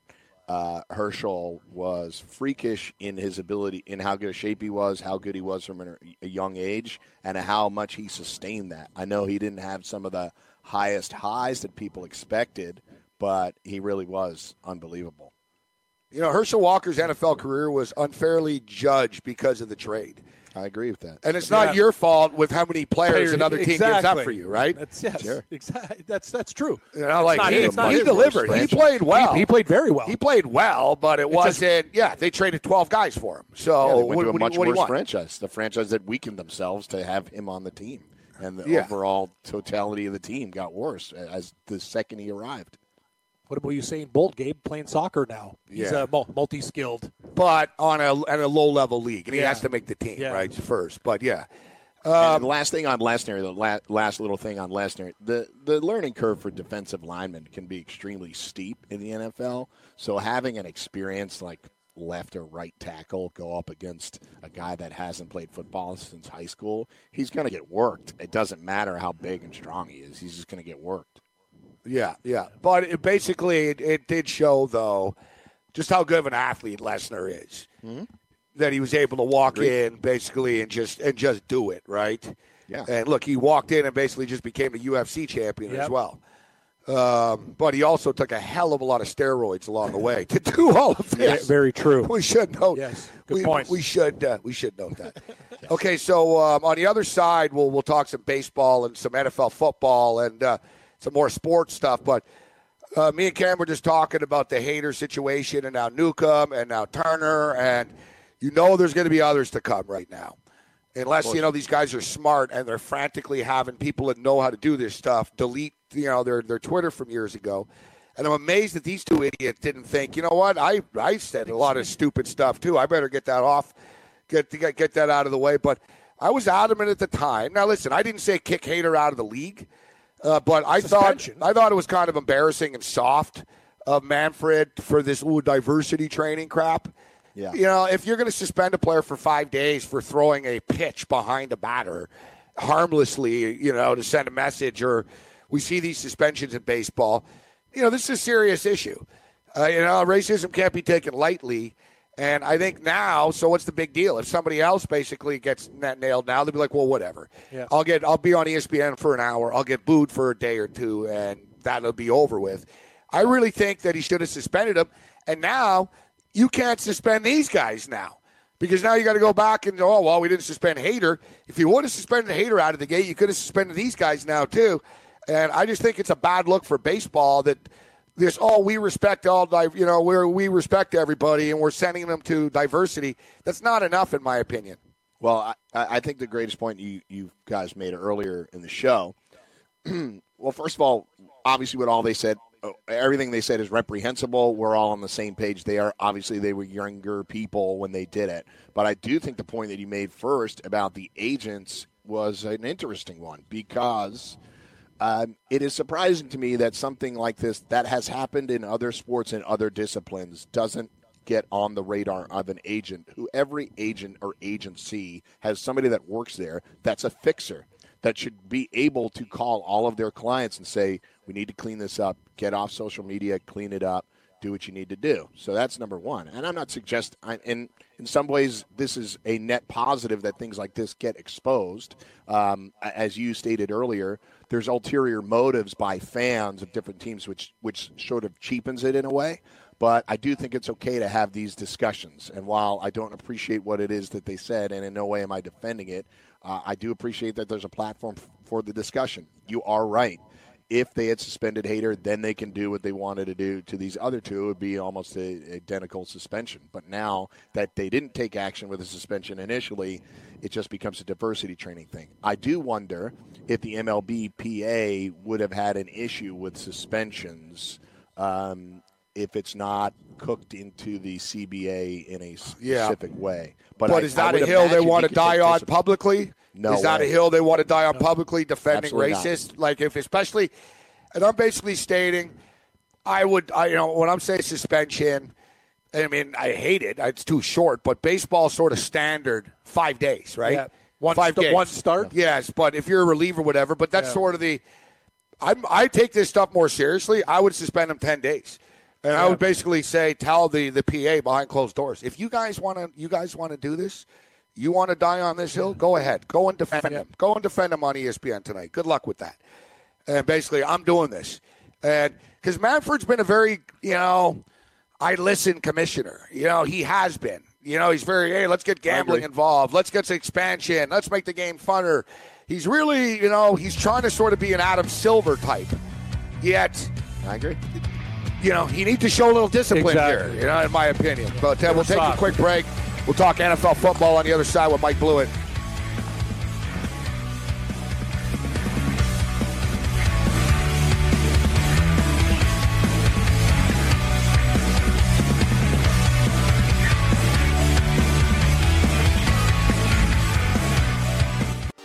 Hey, thanks for downloading the podcast. And remember, if you want to listen live, download the iHeartRadio app, download the TuneIn app, and just search for Fantasy Sports Radio Network, and you can listen to this program live. Also, if you want to watch the video of this podcast, check us out on YouTube, on Twitch, or on Periscope, and type in, you guessed it, Fantasy Sports Network. You'll find us there. Enjoy the show, and thanks for listening.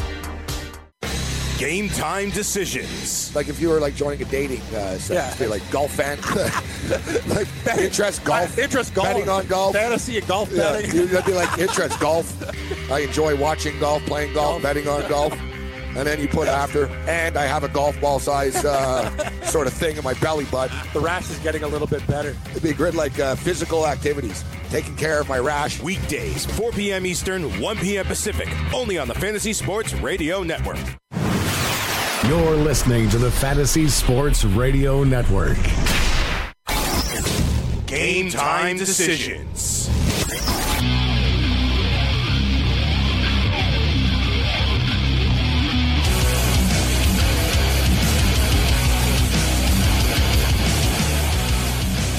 All right, level two.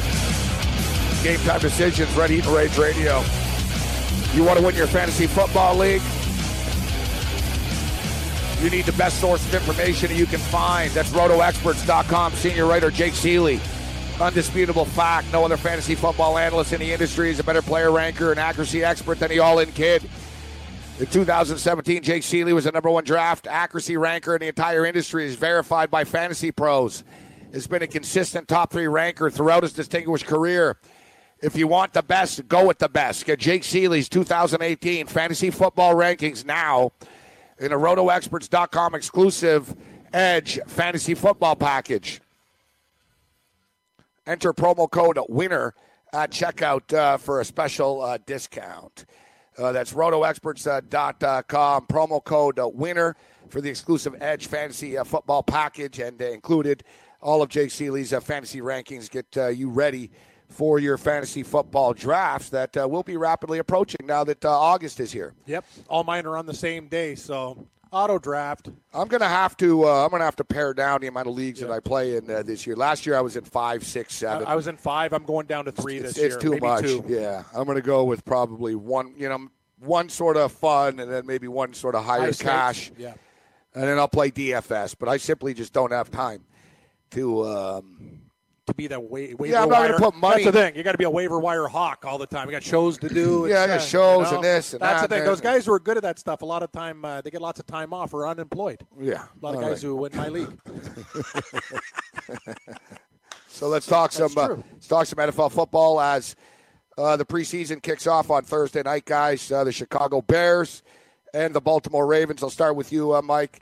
Looking at the Chicago Bears, uh, there's excitement in their camp uh, right now. There's an enthusiasm. They, you know, I think John Fox is a good coach.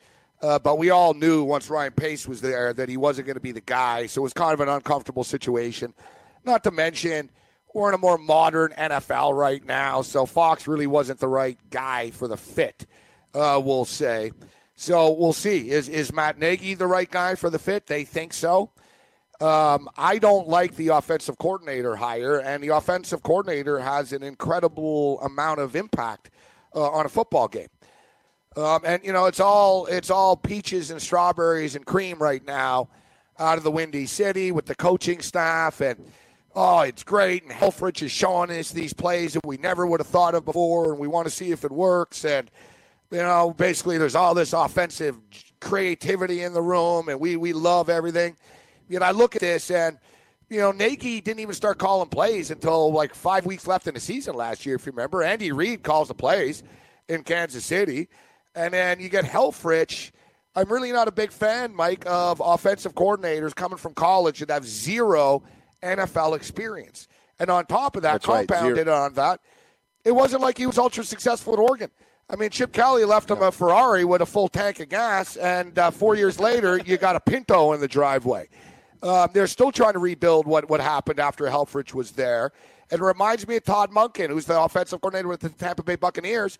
He was the offensive coordinator. He was the, he's the offensive coordinator there. He was the head coach of Southern Mississippi. They were like two and 10, 1 and eleven every year. Zero NFL experience, and somehow because he's buddies with Dirk Koetter, gets gets the gig. I just I, I don't understand, but I you know I guess I shouldn't judge till I see what what what's on the field. But what do you think, Mike? Uh, I'm with you in general. A, a, lot of people have been creating buzz around the Bears camp. They're obviously one of the first teams now that got into camp because they're playing on Thursday against Baltimore. But I have been concerned about this. While I can appreciate Matt Nagy using a lot of different and helping Andy Reid using a lot of different formations and different types of play calls, I'm with you. I think personally, this is too much all at once. There's a lot of different personnel, there's a lot of coaching changes, and I'm not convinced that it's going to work this year. So, Trubisky, by the way, I still have plenty of doubts surrounding Trubisky because of the lack of experience he had in college. There's not a lot of test cases for guys having played so little in college and then becoming a lockdown NFL starters and, and you know Pro Bowl players. It just doesn't really happen. So he's still relatively inexperienced. You have a brand new head coach, a guy that's never coached in the NFL that are supposed to be running the offense. You get Allen Robinson, who's new, coming off an injury. You have Trey Burton, who's new, which could be an interesting fit. But I am uh, Taylor Gabriel is new there as well with with an oft injured Kevin White rounding out that receiving corps. So you tell me, are the sum of those parts uh, greater than the whole, or vice versa? I am sort of fading the Bears. Uh, and I feel bad for saying that because Dinkmeyer is a huge Bears fan. I know he's coming on in a while, but uh, I'm fading the Bears more than I'm on them, uh, as opposed to some other teams which have made changes that I just like better. 0 and 6 in division play last year. Mike brought up a great point. Look, look at the receiving corps. Allen Robinson, who who's been declining the last little while. Taylor Gabriel's a burner, but you're with Trubisky there. It's a whole lot different than uh, you know Matt Ryan throwing him the ball. The, I guess the key would be you talked about it. My, Kevin White got to stay healthy. He's never healthy since he's come out of West Virginia. Anthony Miller might be a steal from Memphis. He very good college receiver, but he's raw. Yeah, it's brand, brand new. Rookie wide receivers don't often make impacts in this league. People tend to look at guys like uh, Odell Beckham and say, well, what if he's the next Odell? All right, that does not come around often. In fact, very nope. few times in the history of the NFL did a guy step into the league and tear the roof off of it as a receiver in his first year. Odell's one of very few guys to ever do it's that. True. Mark Cooper year three is usually yeah. the breakout year. Yeah. Yeah. Uh, but you know, you, the Vegas has the Bears, I think, at a six and a half right now on Feels the 2018 win total.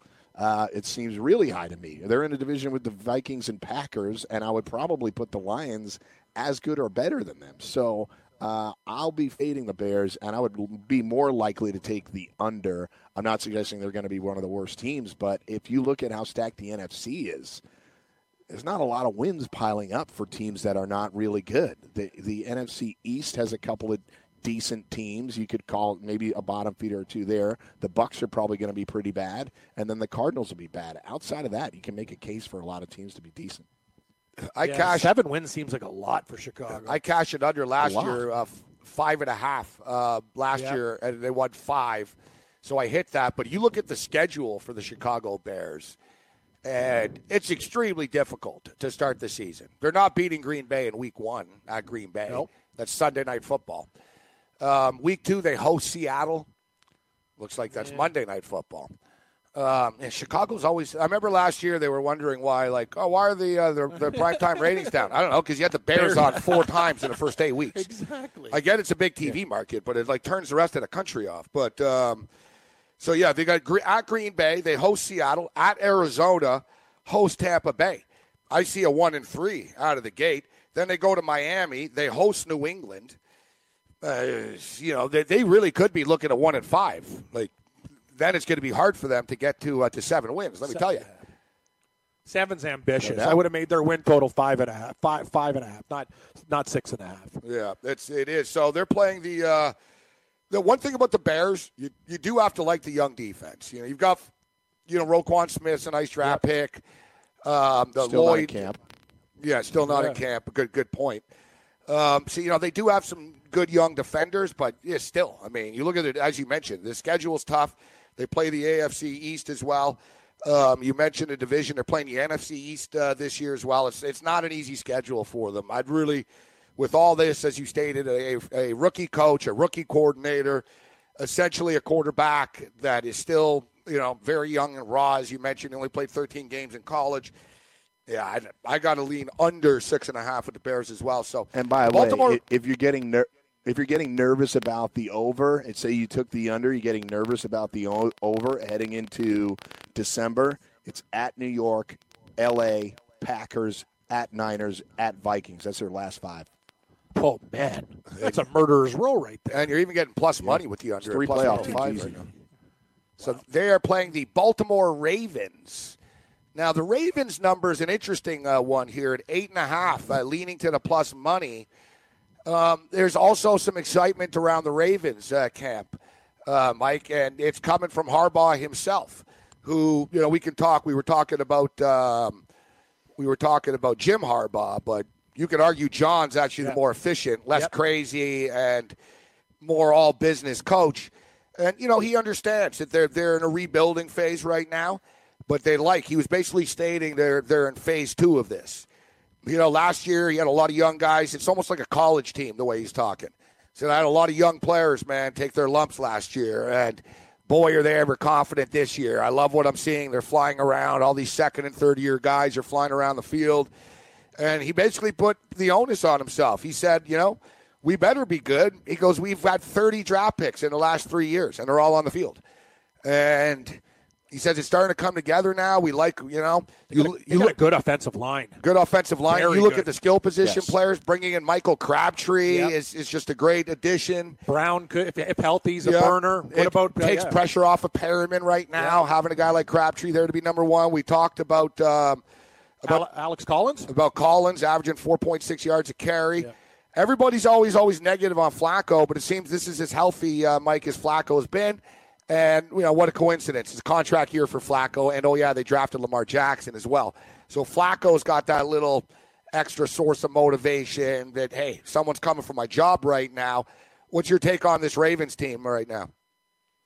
So to your earlier point, I, I- they're always going to be well coached, right? They take advantage of you on special teams because Harbaugh's ex- excellent at that, and they're never really a team that bottoms out. They've been stuck in a little bit of a limbo these last few years, hovering around eight and eight, but they are one of the most injured teams in that time frame as well. Not just Flacco injuries, but additional injuries too. Jimmy Smith was a big going one, on yeah. I- yeah, they had tons of guys going on IR the last few seasons. So, to your point about uh, the, all the draft picks, I mean, uh, Ozzie Newsome is constantly doing work in that regard, right? He's on his way out. It's a transitional phase for this team. It's Ozzie's last year, but uh, they have built up that offensive line. So you're looking at Ronnie Stanley's in his third year as the left tackle. Marshal Yanda is still considered one of the best guards in the league, um, if not the best offensive lineman in the entire league. Uh, I think Alex Collins has a real shot here to be a, a little bit of a fantasy surprise. I feel like I'm getting positive vibes from him and other fantasy analysts about him from other fantasy analysts. So I'm with you. I, I don't think Flacco's going to lose his job unless he gets hurt. I, I, I don't see that happening. I think he'll play well enough and they'll be good enough that Harbaugh isn't going to make a panicky change in the middle of the year. It's just not his style. Now, they do have tons of young guys which are going to be on the field, but I would submit that the starting defense still has some age on it. You mentioned Jimmy Smith, who's been hurt a couple of times. He's in his seventh year now.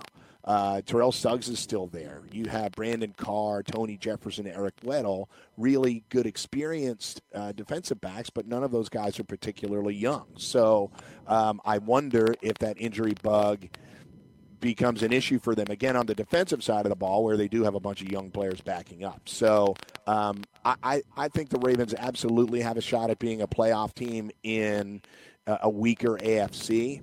Uh, and they'll they'd probably be my sixth playoff team, six or seven. I think they'll be right in the mix there. I don't think they'll be particularly impressive, but I think they can challenge for a playoff spot along with Pat Steelers, uh, you know, Chargers, Chiefs.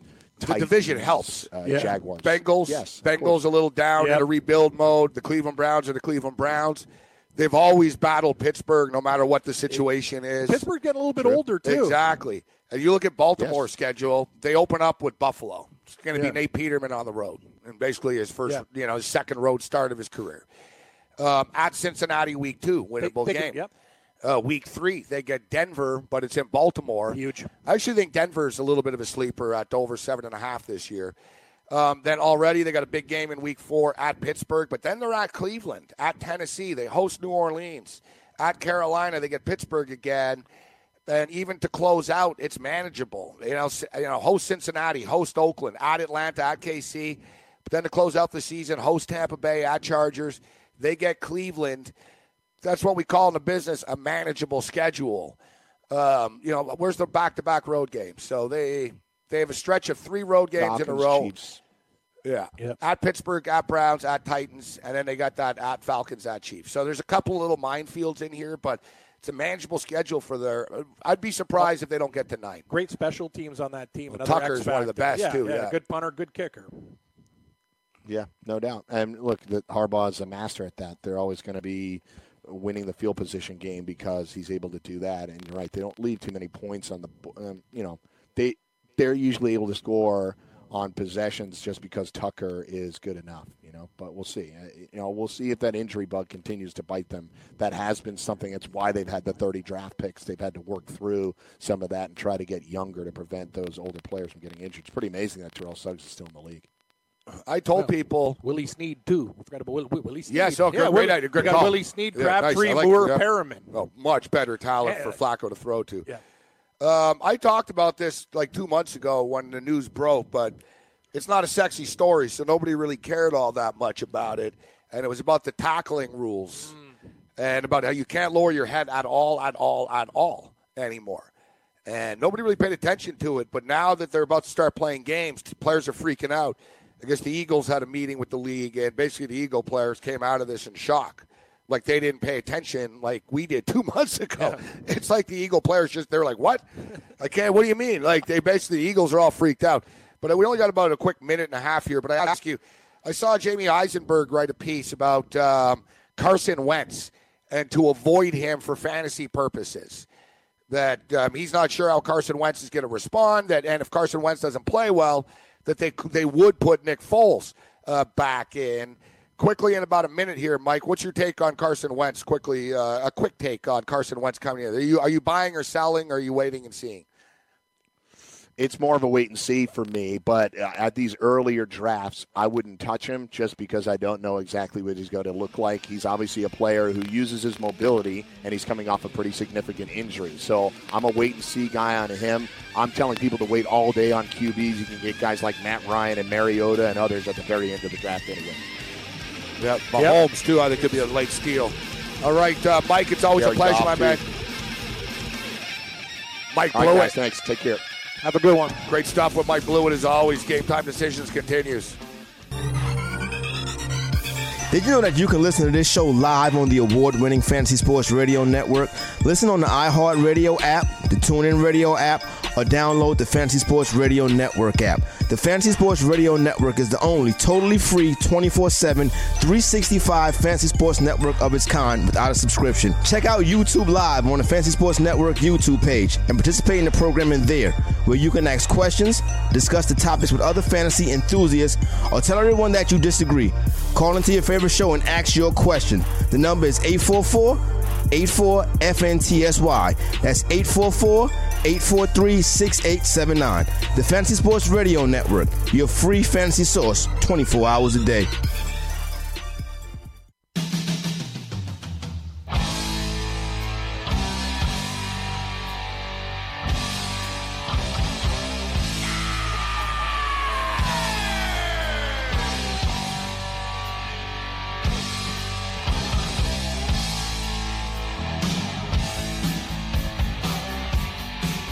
Your head.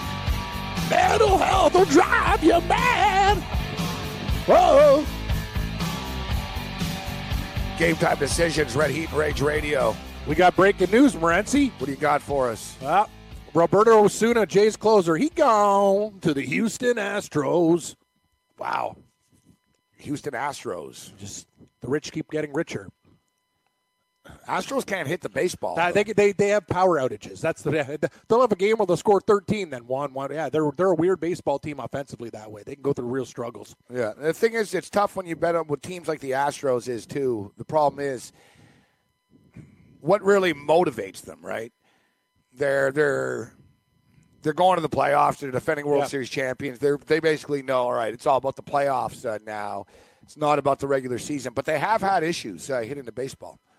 Jays get Ken Giles back. He's pretty pretty decent arm there. That's not bad. That's not bad for Osuna. And you know the had the report uh, of the abuse hanging over him too. Like he still has to go to court and do all these things too. So the, this story's not over.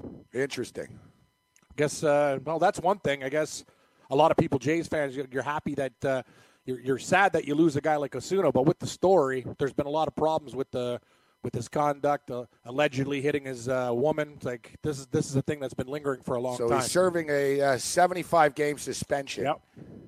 When uh, when's he due to come off? He can return Oh, to the mound August August 5th. 5th. All right, Yeah, August 5th. August 5th. He's got a court date this week, though, on Wednesday. So who knows what's going to happen there. find not a little bit interesting just because historically the Houston Astros have been a pretty clean cut franchise. They don't really like controversy and scandal. They they never Yeah. have. Their owner's very very clean and you know, I know somebody that worked for the Houston Astros and um, they worked for the, the Expos. They were like a clubhouse attendant and they got a job after the Expos left with the Houston Astros and uh, they went to Houston, and he got there, and it was like after, after like batting practice and a practice, and there was all this gear lying around, and um, he asked uh, one of the the head trainer guys, "Where's where's like the uh, where's the key for like the locks? Where do I where do I put this stuff and lock it up?" And uh, he told him, "We don't have locks here." He said, "If we need locks here, we hired the wrong people." Like the Houston Yeah. Astros are they're basically very family type. And when the Astros when the Astros this was years ago, so this wasn't this team, but this is with Biggio and Bagwell and everybody. When they went to the uh, the World Series, the Houston Astro players gave everybody the same share. So like he was a clubhouse attendant, Yep. he, he got like one hundred and thirty eight thousand dollars or something. Wow.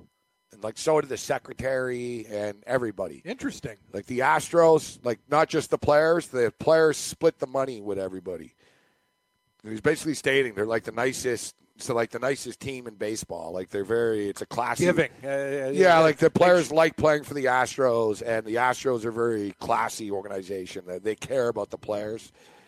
Um, like the owner genuinely cares about the players and whether they're happy or not. So to your to your point, they probably did their due diligence checking out Osuna if they're going to make a move. Well, that was then, so I don't know. yeah, Maybe now yeah. they're just like you know, times change, right? With organizations, Cu- cultures change. But yeah, I just I figured I'd throw it out there. Just generally, just uh, generally, the the Astros were always a cleaner cut team. Yeah, well, that's. I'll tell you one thing. That arm, that's really gonna. That's really gonna help them there. You got a guy like that with electric stuff coming off suspension. You know, Houston, if they're, they're going to have to deal with a team like the Boston Red Sox, Gabe. One extra, you know, quality, quality arm when the guy has special skills. Like Osuna, let's call out for what it is. He throws smoke. Like when he's on, he's on. He has un, unhittable stuff when he's on. So that just makes Houston strong. Ken Giles is okay, but he's he's a little bit long in the tooth. He's been around for a while. What are the Jays getting out of this? Ken Giles. So Ken Yeah. Giles, and uh, that's it. Yep, I haven't seen any prospects or All anything right, like so that. no no prospects. Ken Giles, huh? Yeah, I guess they just wanted Osuna out of there with the public pressure. I don't know. I think they could have done a little bit more. Could have got Giles you- you and somebody else. I got to be honest with you. I know. hey, That's what I'm saying. I was, as I was yeah. expecting to see oh, and, and, this and double a prospect. kid. Yeah, You know what I and mean? the Houston farm system. You saw. you want to roll the dice with one of the kids, exactly. Yeah, like take when- a chance. Well, that's the thing. Remember when the guy in Sports Illustrated predicted them because they had the best farms? All those young kids are going to be better. They had can't miss prospects, Springer, Bregman, all these guys. Like, yeah, you'd think. Look, I'm usually- Giles, I, you need somebody else for him. I'm usually pretty. I, I have been critical, I will say, of um, of Shapiro in the past, uh, but one thing. Maybe there wasn't a long list of teams lining up, right, to acquire a guy who's suspended, and they don't want to deal with the domestic uh, abuse stuff after the fact, right? Oh yeah, it, it, sa- it says I think we're yeah they haven't named it, but they're getting a pro. I think Okay, they're getting and a prospect un- too. unnamed prospect, yeah, right, all yeah, right. but uh, let's hope it's a good prospect. Yeah. So how about this? So uh, the Houston Astros, since the uh, the All Star break, they're hitting 196. As a that's team. that's that's concerning. Maybe they should have got out and got a bat too. I know. Well, you know what? They have a bunch of guys they, They- figure will be all right. Exactly.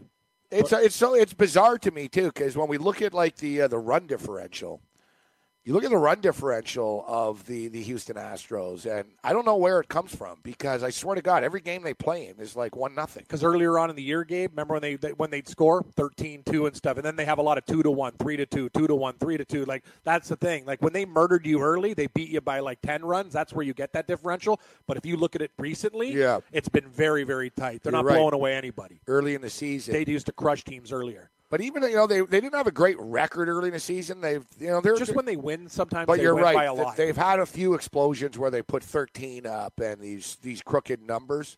Because yeah, you look at their run differential, it's 179, which is pretty much. Um, is anyone even close? So, so now Boston's actually gotten up here at 177 right now. They're the only ones that are like close. Like you know, an, an example: of Cleveland have outscored their runs by 94, which is actually pretty impressive. It is. That is. You know, like see, look at Seattle. It's amazing. Seattle. Seattle are 19 games over 500. They're 62 and 43. Yeah. Their run differential minus three. Yeah. hey, I hate to say In it. In other words, they've won. I think Yeah. they've won like literally 24 or 25 one-run games. Exactly, and that and after a while, they're going to lose some of those games. I know they beat the Angels yesterday. The Angels starter gave up eight runs in the first inning, but if you're a Seattle fan, I think you're going to be a little bit concerned. Uh, You've got. Oakland on you right now. Oakland had a real rough weekend in Colorado, though, getting swept by the Rocks. Yeah, but but, they'll be fun now because the, Jay, the Jays are coming to town. They're still only two games back in the Yeah. wild card right now of Seattle. We survived, Gabe. They're our survivor pick this week. Go A's! They got the Jays this week. Oh, nice, nice. Yeah, we knocked out six more uh, six more guys with who had the Blue Jays. 11, uh, 11 teams left. So the Oakland Athletics are one of the more profitable teams uh, in baseball. They just continue to kill it, and you know tonight Estrada's on the hill. It's Estrada versus Edwin Jackson Yeah. uh, this evening. Uh, Estrada may not even finish the first or second inning. The guy's coming off injuries. He wanted to start. I think the doctors were saying, you know, it's going to be a risk to start.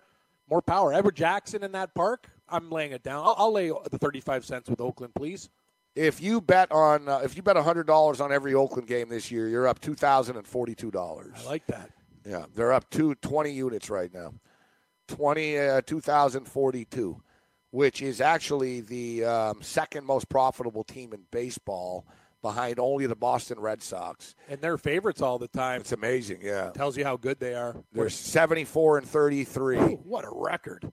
In that division, like, come on. We gotta give 74 it and to 'em. 43. Wow. If you bet $100 on every Red Sox game, you're up $2,466. Ooh, nice. Uh, Yankees are up $362. Yep. Tampa Bay are now up $549. They're 53 and 53. Scrappy. Very scrappy. Uh, Toronto Blue Jays are down eight hundred and fourteen dollars.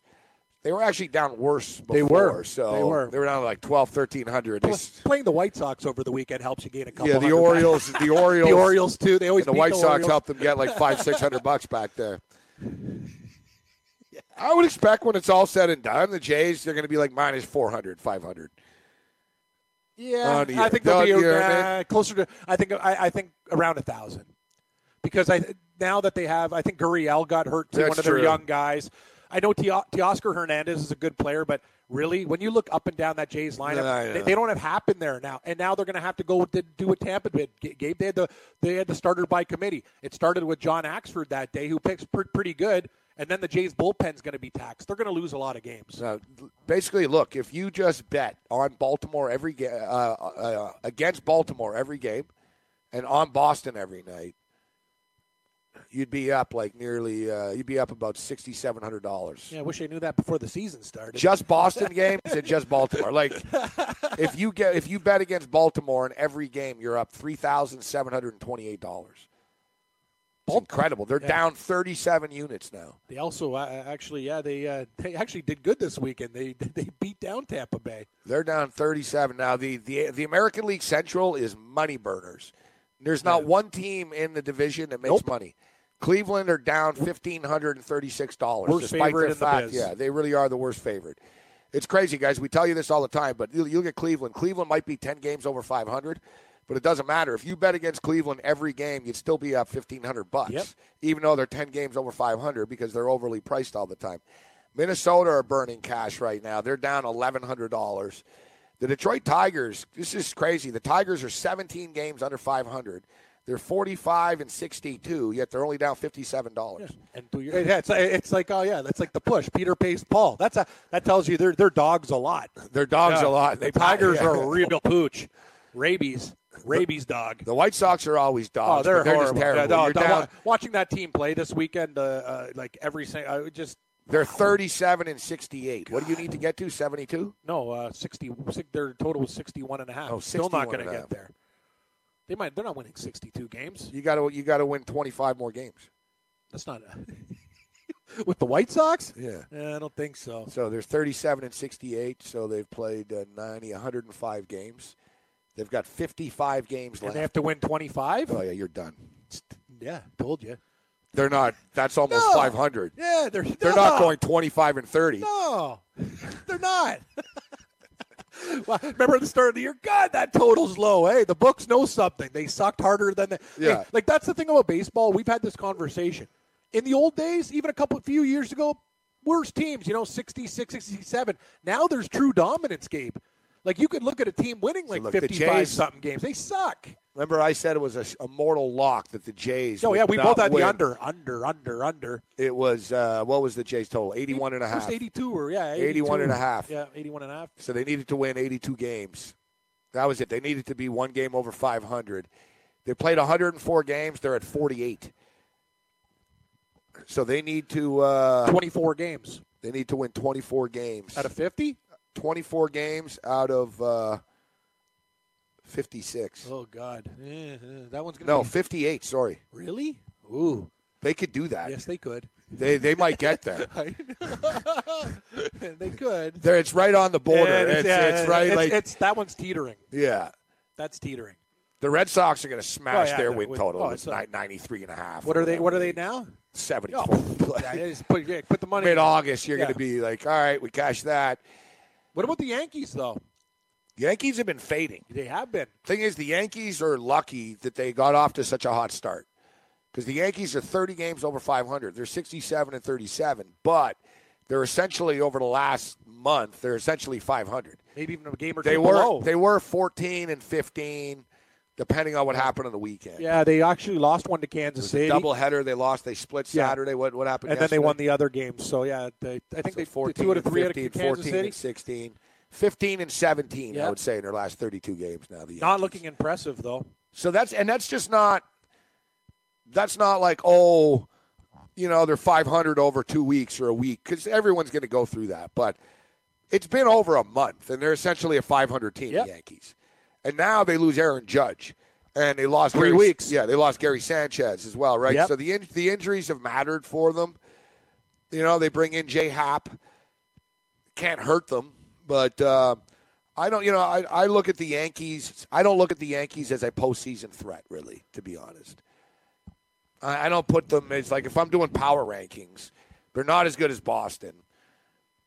You know, they're, They're, not still as- they're still scary in a short series though with those bats. games. All these That's the teams are scary, Like, though. The, yeah, so is Houston. and So Cleveland. is even Cleveland. Yeah, those are yeah. That's the thing with Cleveland. They might be money No, burners but now, but they're going to be a low to deal with in the playoffs. Yeah, right now they're just breezing through the schedule. Their division's so shit. They just got to worry about the, the postseason, and they have and they have great pitching. But it is concerning. They are going to be going on the road no matter what. Yeah, that's too. true. Yeah. But their their pitching recently has been very bad. But that could just be a lull because of the teams they're playing. It just seems to them they're probably bored. the guys seem tired. They yeah, All of them. like Kluber even got he got rocked his last. Kluber, yeah. something's not right with Ah, him. that's a good point. Yep. You know, Bieber Bieber got lit up in his Bieber- yeah, last start, Bieber's but too, right? but he's been really good. He just he did get lit up in his last start. Uh, Detroit down fifty seven dollars. Uh, the White Sox are down seventeen fifty. Kansas City are down two thousand seven hundred and nine dollars. They're a horrible baseball team. Um, the Houston Astros are burning money now, man. They're 27 games over 500, but they're minus 641 because they're too big of Yeah. favorites. They're they're joining the Cleveland territory. Seattle making money because most of their games are pick'ems. The odds makers don't really believe in them because they always win by one run. Yep.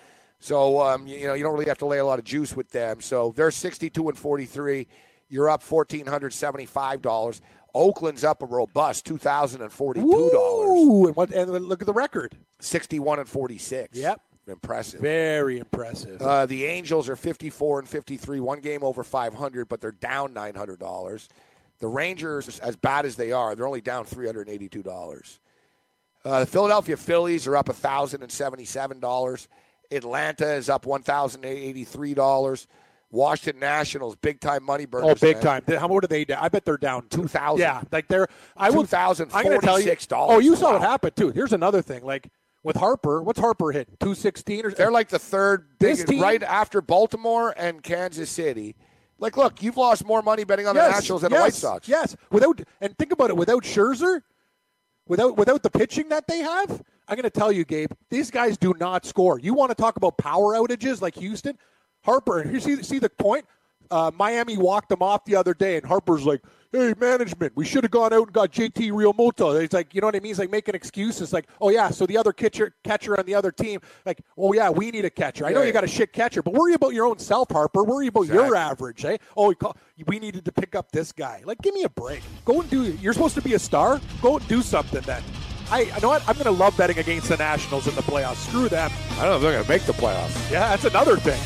I don't think they are. Yeah. They're six games back. It doesn't seem to be turned around. Yeah, Miami are actually up 690 bucks. good for them. Mets are down 1,525. GTD continues.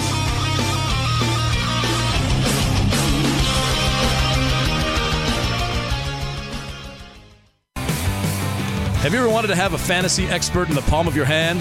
Or better yet, in the pocket of your khakis? Well, check it out. Now you can. It's the Fantasy Sports Radio Network app. Download it now to your phone. We promise no weird viruses, no strange tracking things, just 24 hours a day, seven days a week of pure fantasy knowledge dropping all over your head. It's the Fantasy Sports Radio Network app. Stop being a weirdo and streaming it online. Get it on your phone. Take it with you everywhere you go.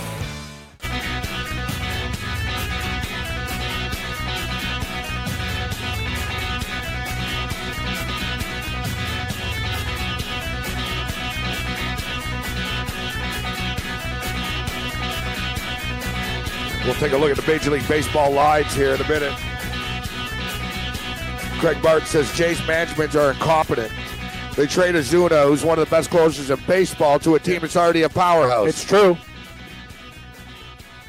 yeah, but as I stated, You know, you know. I'm often critical of Shapiro and the Jays, but I'm not sure there was teams lining up for No. a dude number one who's suspended, Yeah. number two. and they wouldn't welcome back in this in this city. When he, when he kind No, he was back, done he's going to be booed. Yeah, he was done. He was done. You you get you get uh, even if he turns out to be innocent or something happen, you know, in the case, he's done here.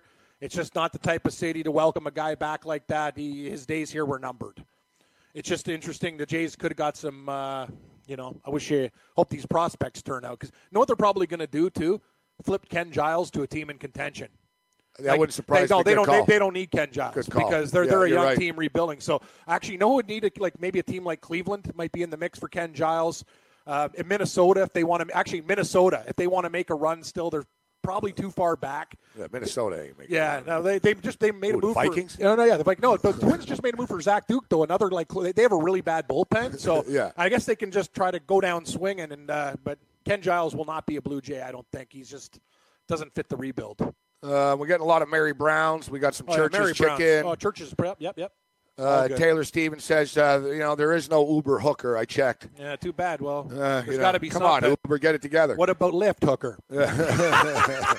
Maybe the competition. Go Lyft. They have crazy wars between Lyft and Uber right now. Like it's just like you know they're they're begging people to for the service. You get really cheap rides these days. I shop around, Gabe. Shop around. I don't know if there's a hookers on Lyft, but uh, good deals. Sooner Lisa says uh, she makes better chicken than KFC, Popeyes, Chick Fil A, and anyone else. I believe sooner, Lisa. I bet she's got a nice recipe. My buddy does it. too. KFC's coming on right now, twenty six percent. It's easy to make fried chicken, actually. You know, I, I don't know the Colonel's 11 herbs and spices, but basically all you do is have a nice, nice batch of hot oil. I'm sure it's on the internet. Yeah, you roll it. You roll it in buttermilk and flour, and you put your spices in there, and you dip her down, and boom, fried chicken. Bob's your uncle, man. Usually delicious. You can do your own spice combination. I think I think with uh, Buttermilk's the key, I think with uh, with KFC, basically people know what like basically ten or eleven, and there's one mystery thing that they don't they don't disclose. Yeah, it's kind of like flaming. I think KFC like they're open Yeah, about yeah. it. They're like, yeah, it's this, this, this, and this, and we have a mystery thing. like flaming Moe's when he sold the drink. It's like, oh Moe, we know we almost got your recipe. It's one cough syrup. yeah, yeah. Remember that? He's like, "Damn, I'm gonna make my million dollars." He's like, "Thank you." Yeah, and yeah. then the executives take the briefcase. What, do you and mean the cough syrup? Oh, oh, you mean the cough syrup? Oh, oh, the cough syrup. Cough syrup. yeah. God damn it, cough syrup. That was a way. Oh God, The Simpsons. See, we get so we get so much uh, laughs from that show. Fantastic. But uh, yeah, All right, no. so listen, there was a great story I read last night. I tweeted it out. A lot of people have been talking about this. It's been making its way around the internet. It's not an easy read. It's it's long. Like it's basically like War and Peace, long book, long book. like our boy um, our boy Dar sent me a tweet. He goes, "Man, I spent like ten minutes reading this, and I said it was only five percent through the story." yeah, it's, a long, long, sort of detailed expose, but you'll like the story, Cam. It's uh, how an ex-cop rigged Monopoly McDonald's Monopoly game for millions. Oh, please do tell. This sounds great. Yeah. Pretty pretty crazy. Oh, yeah. the, the, the Monopoly game where you get the, the drinks and the yeah, it's on fries or the burgers and yeah, I never I, I used to I had half the board but I never win. Uh, Jeremy Jacobson and his network of mobsters, psychics, strip club owners, and drug traffickers won almost every prize for 12 years in McDonald's contests You have me intrigued. until the FBI launched an operation called Final Answer.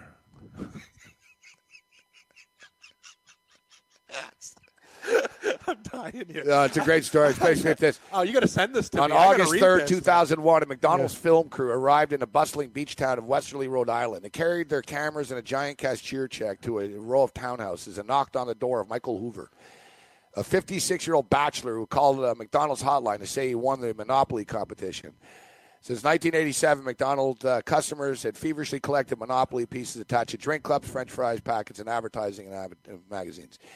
By completing uh, groups of properties like Baltic and Mediterranean, players won uh, cash or Sega Game Gear.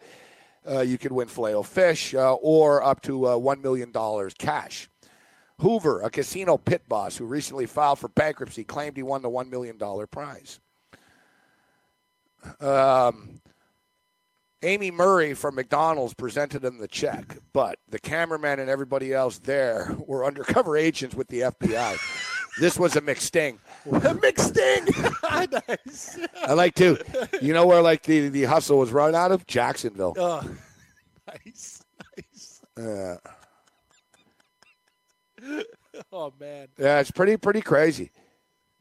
The FBI investigation started in 2000 when a mysterious informant called the FBI and claimed that McDonald's games had been rigged by an insider known as Uncle Jerry. The person revealed that the winners paid Uncle Jerry for stolen game pieces. The $1 million winner, for example, paid $50,000. Sometimes Uncle Jerry would demand cash up front, requiring winners to mortgage their house. So, long story short, basically, McDonald's had this monopoly game. Now somebody's got to make these tickets, right? That's And right. The contest and the, Yeah. even the million dollar ones. So they hired a firm, and it was this company out of uh, Atlanta that also does lottery tickets. Yep. So they're trusted, and you know they they sort so they do contest lottery tickets, and so they were in charge. There was this guy who was the head of security for the factory and the plant. so it was Oh, his boy. job to oversee Inside job. to oversee the pieces. So he was responsible for overseeing the pieces. Yet what he started to do is keep the pieces. And it's pretty crazy because they watched him too. So he said the only time he was ever alone is when he was in the airport and they had like a security person watching him, but he would go into the bathroom and exchange real tokens for fake tokens. It's it's a crazy, crazy story. So basically what he would do, so they they were giving away uh, Vipers, the cars. Dodge Viper? Yeah. Yeah. Or two hundred thousand dollars cash. I take the cash. Yeah, so most people took the cash. So he was basically he that was his first scam. And the thing is, he was a former cop that was really by the book, but greed he couldn't resist. like basically, he just couldn't resist. Like that he was controlling the McDonald's monopoly contest. So it all started with a two hundred thousand dollar. Uh, he took a two hundred thousand dollar Viper ticket Yeah. and he did a deal with a mobster that he met, who was a strip club owner, and uh, Buddy paid him forty five thousand dollars. Here's your ticket. Yep. So he took forty-five thousand dollars. Buddy got the two hundred thousand dollar voucher. then calls happy. McDonald's Yep. and say, "I want two hundred k." He got he made one hundred and fifty-five thousand dollars out of it. Buddy makes forty-five. But then he started doing it all the time. Except, you know, obviously they had to set stuff up. They had to go to different states, but they basically realized that a bunch of winners were in a 25 mile radius. Ooh, yeah, they're on the and radar. it was all centered out of Jacksonville. The people kept winning in the Jacksonville area, so started to raise flags. Now, this is something that was crazy. The guy that was doing this knew something about McDonald's and the contest that he thought if he got caught, he could use to get out. And this was basically that McDonald's had told them make sure that none of the million dollar prizes are won in Canada. Like um, uh, Monopoly, that that contest Yeah. is part of uh, McDonald's in Canada as well. Yes, two, they're separate so entities. correct? Canadians Yeah, ended up yeah. suing Oh, after nice, they did nice. a class action lawsuit Oh, still buying the product should be allowed because because they were sued. So it's pretty crazy, yeah. So basically, he was thinking about it. Uh, he opened up a package that was sent to him um, by a supplier in Hong Kong by accident. Inside the package that he opened up by accident were the set of anti-tamper seals for the game pieces. Like there was a whole system to like anti-seal proof, and so he had the pieces. Now he had this seal, the anti-seal tape. So he basically had it all. He goes, I would go into the men's room at the airport. He later admitted it was the only place a female auditor couldn't follow him. I'd go into a stall, I would take the seal off, I would pour the winning game pieces, replace them with commons, and then reseal them with the seals that I had. I then stole the $1 million instant win game piece and locked it in a safety deposit box. He also had documents that claimed, that proved that McDonald's was screwing Canada. And um, Canada couldn't win. It was impossible. They, they weren't gonna, Canadians couldn't win. So Canada, they did get sued McDonald's for this after. All this happened in like 1995 through 2001, etc. So how about this? So he got sloppy though. So it started off he was doing this with like a mobster pit boss guy in the Colombo crime family. Um, but he got cocky. Back in Atlanta, Jacobson Butcher. He did a deal with his butcher. I know. He did a deal with his butcher. Can I get some rib steaks and let's talk Yeah, about he gave the butcher game. two hundred thousand dollar. He gave him a two thousand hundred dollar game piece in exchange for forty five thousand dollars cash. He did it again with the butcher. The butcher said, "Listen, we'll we'll make it that um, I know a girl. Yeah, she's he not connected he can't win exactly twice. because they actually Yes. sort of poke around. Yeah. So he basically they he said, "I know of someone that did, Yeah. that'll do this. They'll claim it in South Carolina and blah blah blah." And the butcher screwed him. The butcher, like, he got money up front the first time, but the guy didn't get money up front because he trusted the butcher now, and the butcher didn't pay him the second time. So he so he got screwed there, and then he saw the butcher on TV claiming the two hundred thousand dollars. He got really pissed off. then he met some guy named Gennaro Colombo, part of the Colombo crime family. Uh, so he started doing with him. It's crazy. Look, here's the video of Colombo winning. Yeah, I like it. Dodge He looks like Tony Soprano, like literally. he actually does. Jerry Colombo, Florida. This is an amazing story, man. Yeah. This is wild. I love stuff like this. Uh, it's so complicated though. So he met this mobster. The mobster guy loved this, yeah. and they moved like countless pieces. And the mob guy was cool to work with because he didn't screw him, and he was paying, and he had. They always found new people that would win the prizes. Yep. And it was actually the mobster's parents that brought it all down. Really? Yeah. Parents. Yeah, they're the ones that snitched the whole thing Wow. out. Yeah, it's pretty crazy. That and we can go on and on and on, but it goes on here. I believe, let me see. I think in the end they said it was $24 million. That's a lot of dough. That's great, eh? A Yeah. McSting.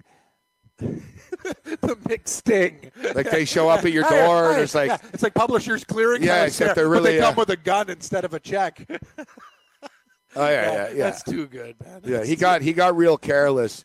And another thing, they got sloppy too. He gave a million dollar token to his brother-in-law, and he said, "Don't tell anyone." And he just gave it to him. And the brother-in-law didn't want anything to do with it because his brother-in-law was like straight and stuff, like he didn't want it. So his brother-in-law gave it to the Salvation Army. But that set off flags too. Like who drops a million dollar McDonald's token in the Salvation, Army? Yeah, It's usually big. drop, you drop a bag of clothes. Yeah. So the guy, one of the guys felt bad too. So out of guilt, he said he gave one to St. Jude's Hospital, That's nice. a million dollars. And St. Jude's Hospital, though, contacted the, the feds and said someone just gave us a million dollars and a McDonald's thing. And the Fed said, yeah, it's a crooked whatever. Yeah. And uh, the because Buddy basically did it because he knew he was going to get busted. So they he thought, hey, look, I'm a nice guy. Yeah, I even redu- gave it to St. Jude's. Reduce my time. Yeah, yeah, I thought about it. But the that. Fed said Yeah. no, no. He gave it to St. Jude's, and it was even Yeah. expired in like two days. He just panicked. They basically stated. So, but it turns out McDonald's honored the million dollars to St. Jude's. Nice. They that's, did. Yeah, that- that's classy. McDonald's gave the million anyways. After. I like that. Yeah, it's pretty crazy. It's a real crazy story, and it yeah, goes so I on. want you to, I, I want to email it to me. I want to read it the was in whole like thing. 1998 or something. They ran uh, the entire Monopoly contest was rigged from the beginning. Wow. No one had a chance of winning. It's funny because I used to play Monopoly. Like the time. FBI was in on it. Like Yeah. they basically said, "Listen, we, we need you to do one last contest, and we're going to get everybody red-handed here." Nice. And they did. And one by one, they nailed everybody that was involved. So the FBI McDonald's So- got together so, and yeah, "Yeah, the we're going to screw all these The guys." McDonald's president was told basically, "Listen, you, we need you to run the contest, but the contest is rigged. Everyone knows it. Yep. They're going to steal all the winners." And it opened up McDonald's to lawsuits because they're advertising on TV. Come Yeah. buy a fries, come buy a Happy Meal and win. You couldn't win. This guy was stealing all the cool prizes. All you were getting was like filet fishes. You know what I mean? Straight cash they got to make a movie about this. McBusted. Oh yeah. Twelve years he got away. Wow, that's crazy, man. What a wicked. Oh, that's wicked. 12, 12 You're years. right. They got to make a movie about this. This is a fantastic story. Like it's a great story. Like they made a Mc- McDonald's movie about Ray Kroc. What about the McBusted? And it's actually worth it for them too, Yeah. because look, uh, he stole twenty-four million dollars in prizes over twelve years. Oh my god, that's a huge chunk of change. That is. he got sent man. to jail for thirty-seven months. What? It's not that long. That's nothing. he got three years, White collar crime, man. That's like and he, he had to pay back twelve point five million dollars. out of the twenty-seven. He got Sorry, 24. 24. Yeah, so he to pay gets back. keep half. They didn't keep it; it was gone. But Yeah, Whatever. they said they he owed twelve point five million cash, and he got three years. Come on, Gabe. For all that, three years doesn't seem like a lot of time. That's a short time. It's funny too. He says he'd do it all over again. Of course he would. He's only done it for three years. Honestly, He even admitted. Yeah. He goes, I hate to say it, but he Right, goes, I do it all over again. He's like, he said it was just too, Too lucrative. Yeah, he goes, it Too was just, too, it was just. He basically stated, you know, I don't really have a lot of regrets. Like, you know, I did jail for like you go like think about if you got like caught at the border with cocaine or like heroin or whatever you're doing what do you do 10 15 years but maybe longer you could do life and this guy pulled a scam like that's the thing about these uh, American greed scams Gabe you don't go to jail for very long that's the that's what you do oh, it's crazy too. Get this, they started to expand into other contests. The Mars Bar Company had a uh, gray-colored M&M contest going. They had so basically there was a one gray M&M cam in an M&M bag. okay They had it. They stole the M&M. interesting he, like Buddy got the inside to the M&M. So he stole the gray one. And basically, it's funny. They had it. This mobster had it in a freezer for a year, and his drunk uh, or stone girlfriend had it! the munchies. no no And she was eating ice cream out of the freezer, Oh. and she was taking it out of the bag. But he stopped her. Oh, he came in. He said, "Hey, hey, that's a million dollar M&M." that's amazing She was like, "What?" She didn't know. That's She wasn't thing. in on it. I Like she was like, "What are you talking about?" He was like, Oh, that's it's like- wicked. I keep all my chocolate in the freezer. I do. Wow, that's crazy. Imagine You she ate the melting, right? Imagine she ate the M&M. Yeah, exactly. You can't have that thing melt. Great point. Everything in the freezer, baby, for safety. It's a crazy story. All right, what do you got for us, Cam? I got a few things, Gabe. I'm going to go with the Cleveland Indians and uh, your boy Bieber tonight, only laying 30 cents against Minnesota. Oakland minus 130, Boston minus 160, and Colorado is my dog plus 115. All right, we got Drew Dinkmeyer on the other side. We'll give you our baseball picks. Drew Dinkmeyer, the millionaire, will help us uh, with our DFS. All that and more continues.